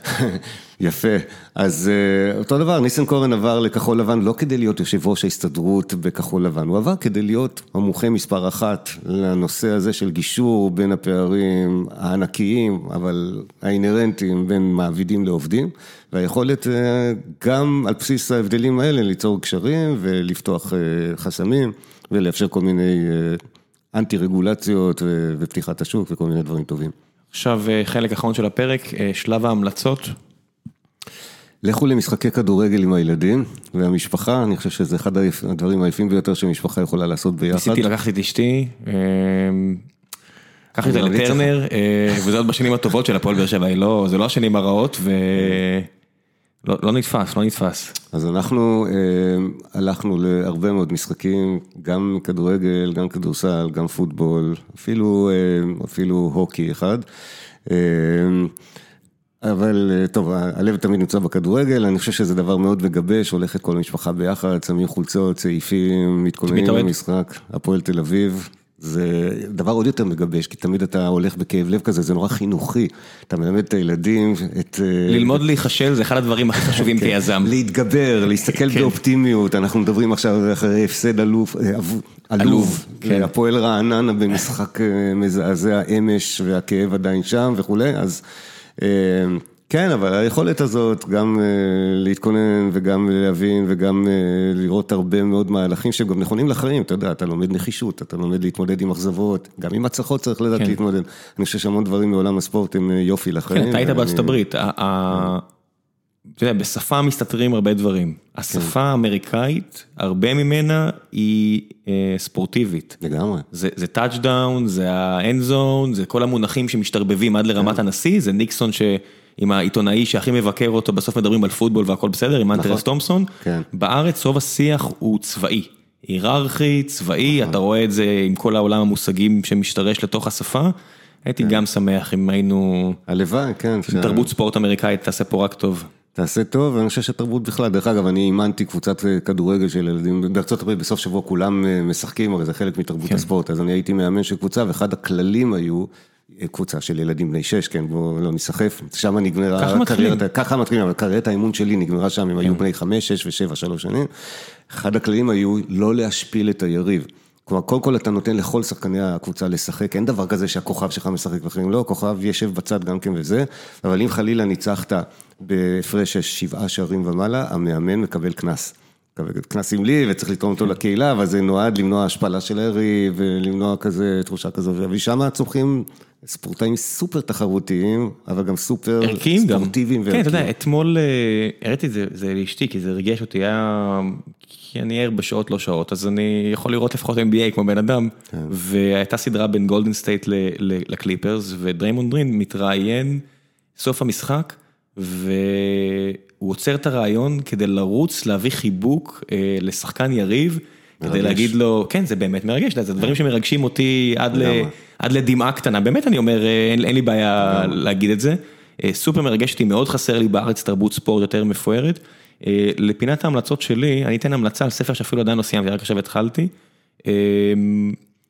התחלתי בגלל אריק שמיט, והוא עכשיו חלק מספר שנקרא Trillion Dollar Coach, וזה על ה coacher שלו בגוגל, שלא ידעתי בכלל שהיה. אני, אני לא אספר יותר מדי, אה, אני אשאיר שם לינק, כי עדיין לא סיימתי. לאריק שמיט היה coacher בגוגל? בגוגל, אומר? וה coacher הזה היה מאמן כדורגל של ילדים בני 5, 6 ו-7, והוא מסביר על החשיבות, אותו קואוצ'ר הוא, אני, ברגע שאני אסיים גם אתן יותר פרטים, אבל פשוט אני כל כך אה, נהנה מה, מה, כבר מההתחלה. אה, אותו אדם אה, אימן מנכ"לים שגידלו חברות של 2 טריליון דולר, של 2 טריליון דולר, אז כנראה שהוא. יודע לא רע. מדהים. ויש שם המון לקחים נהדרים, אני מאוד אוהב את הסגנון ספרים האלה, אז שבוע שעבר המלצתי על ספר אחר. אה, אז אני אסיים אותו עד שבוע הבא ואני אתן עוד פרטים, אבל כבר מעכשיו אני רוצה להגיד, אם אתם רוצים לקרוא את זה ביחד איתי, לכו על זה או להאזין ב Audible. טוב, תודה רבה רבה רבה על הזמן שהקדשת לי. תודה לך, היה. כיף. שיהיה המון בהצלחה, אתה עוד יומיים מתחיל אה, פרק מאוד אה, מרגש בקריירה שלך, אנחנו נעקוב מהצד, יאללה. בכיף, כמו בספורט. כמו בספורט, תעודדו. ביי ביי. ביי.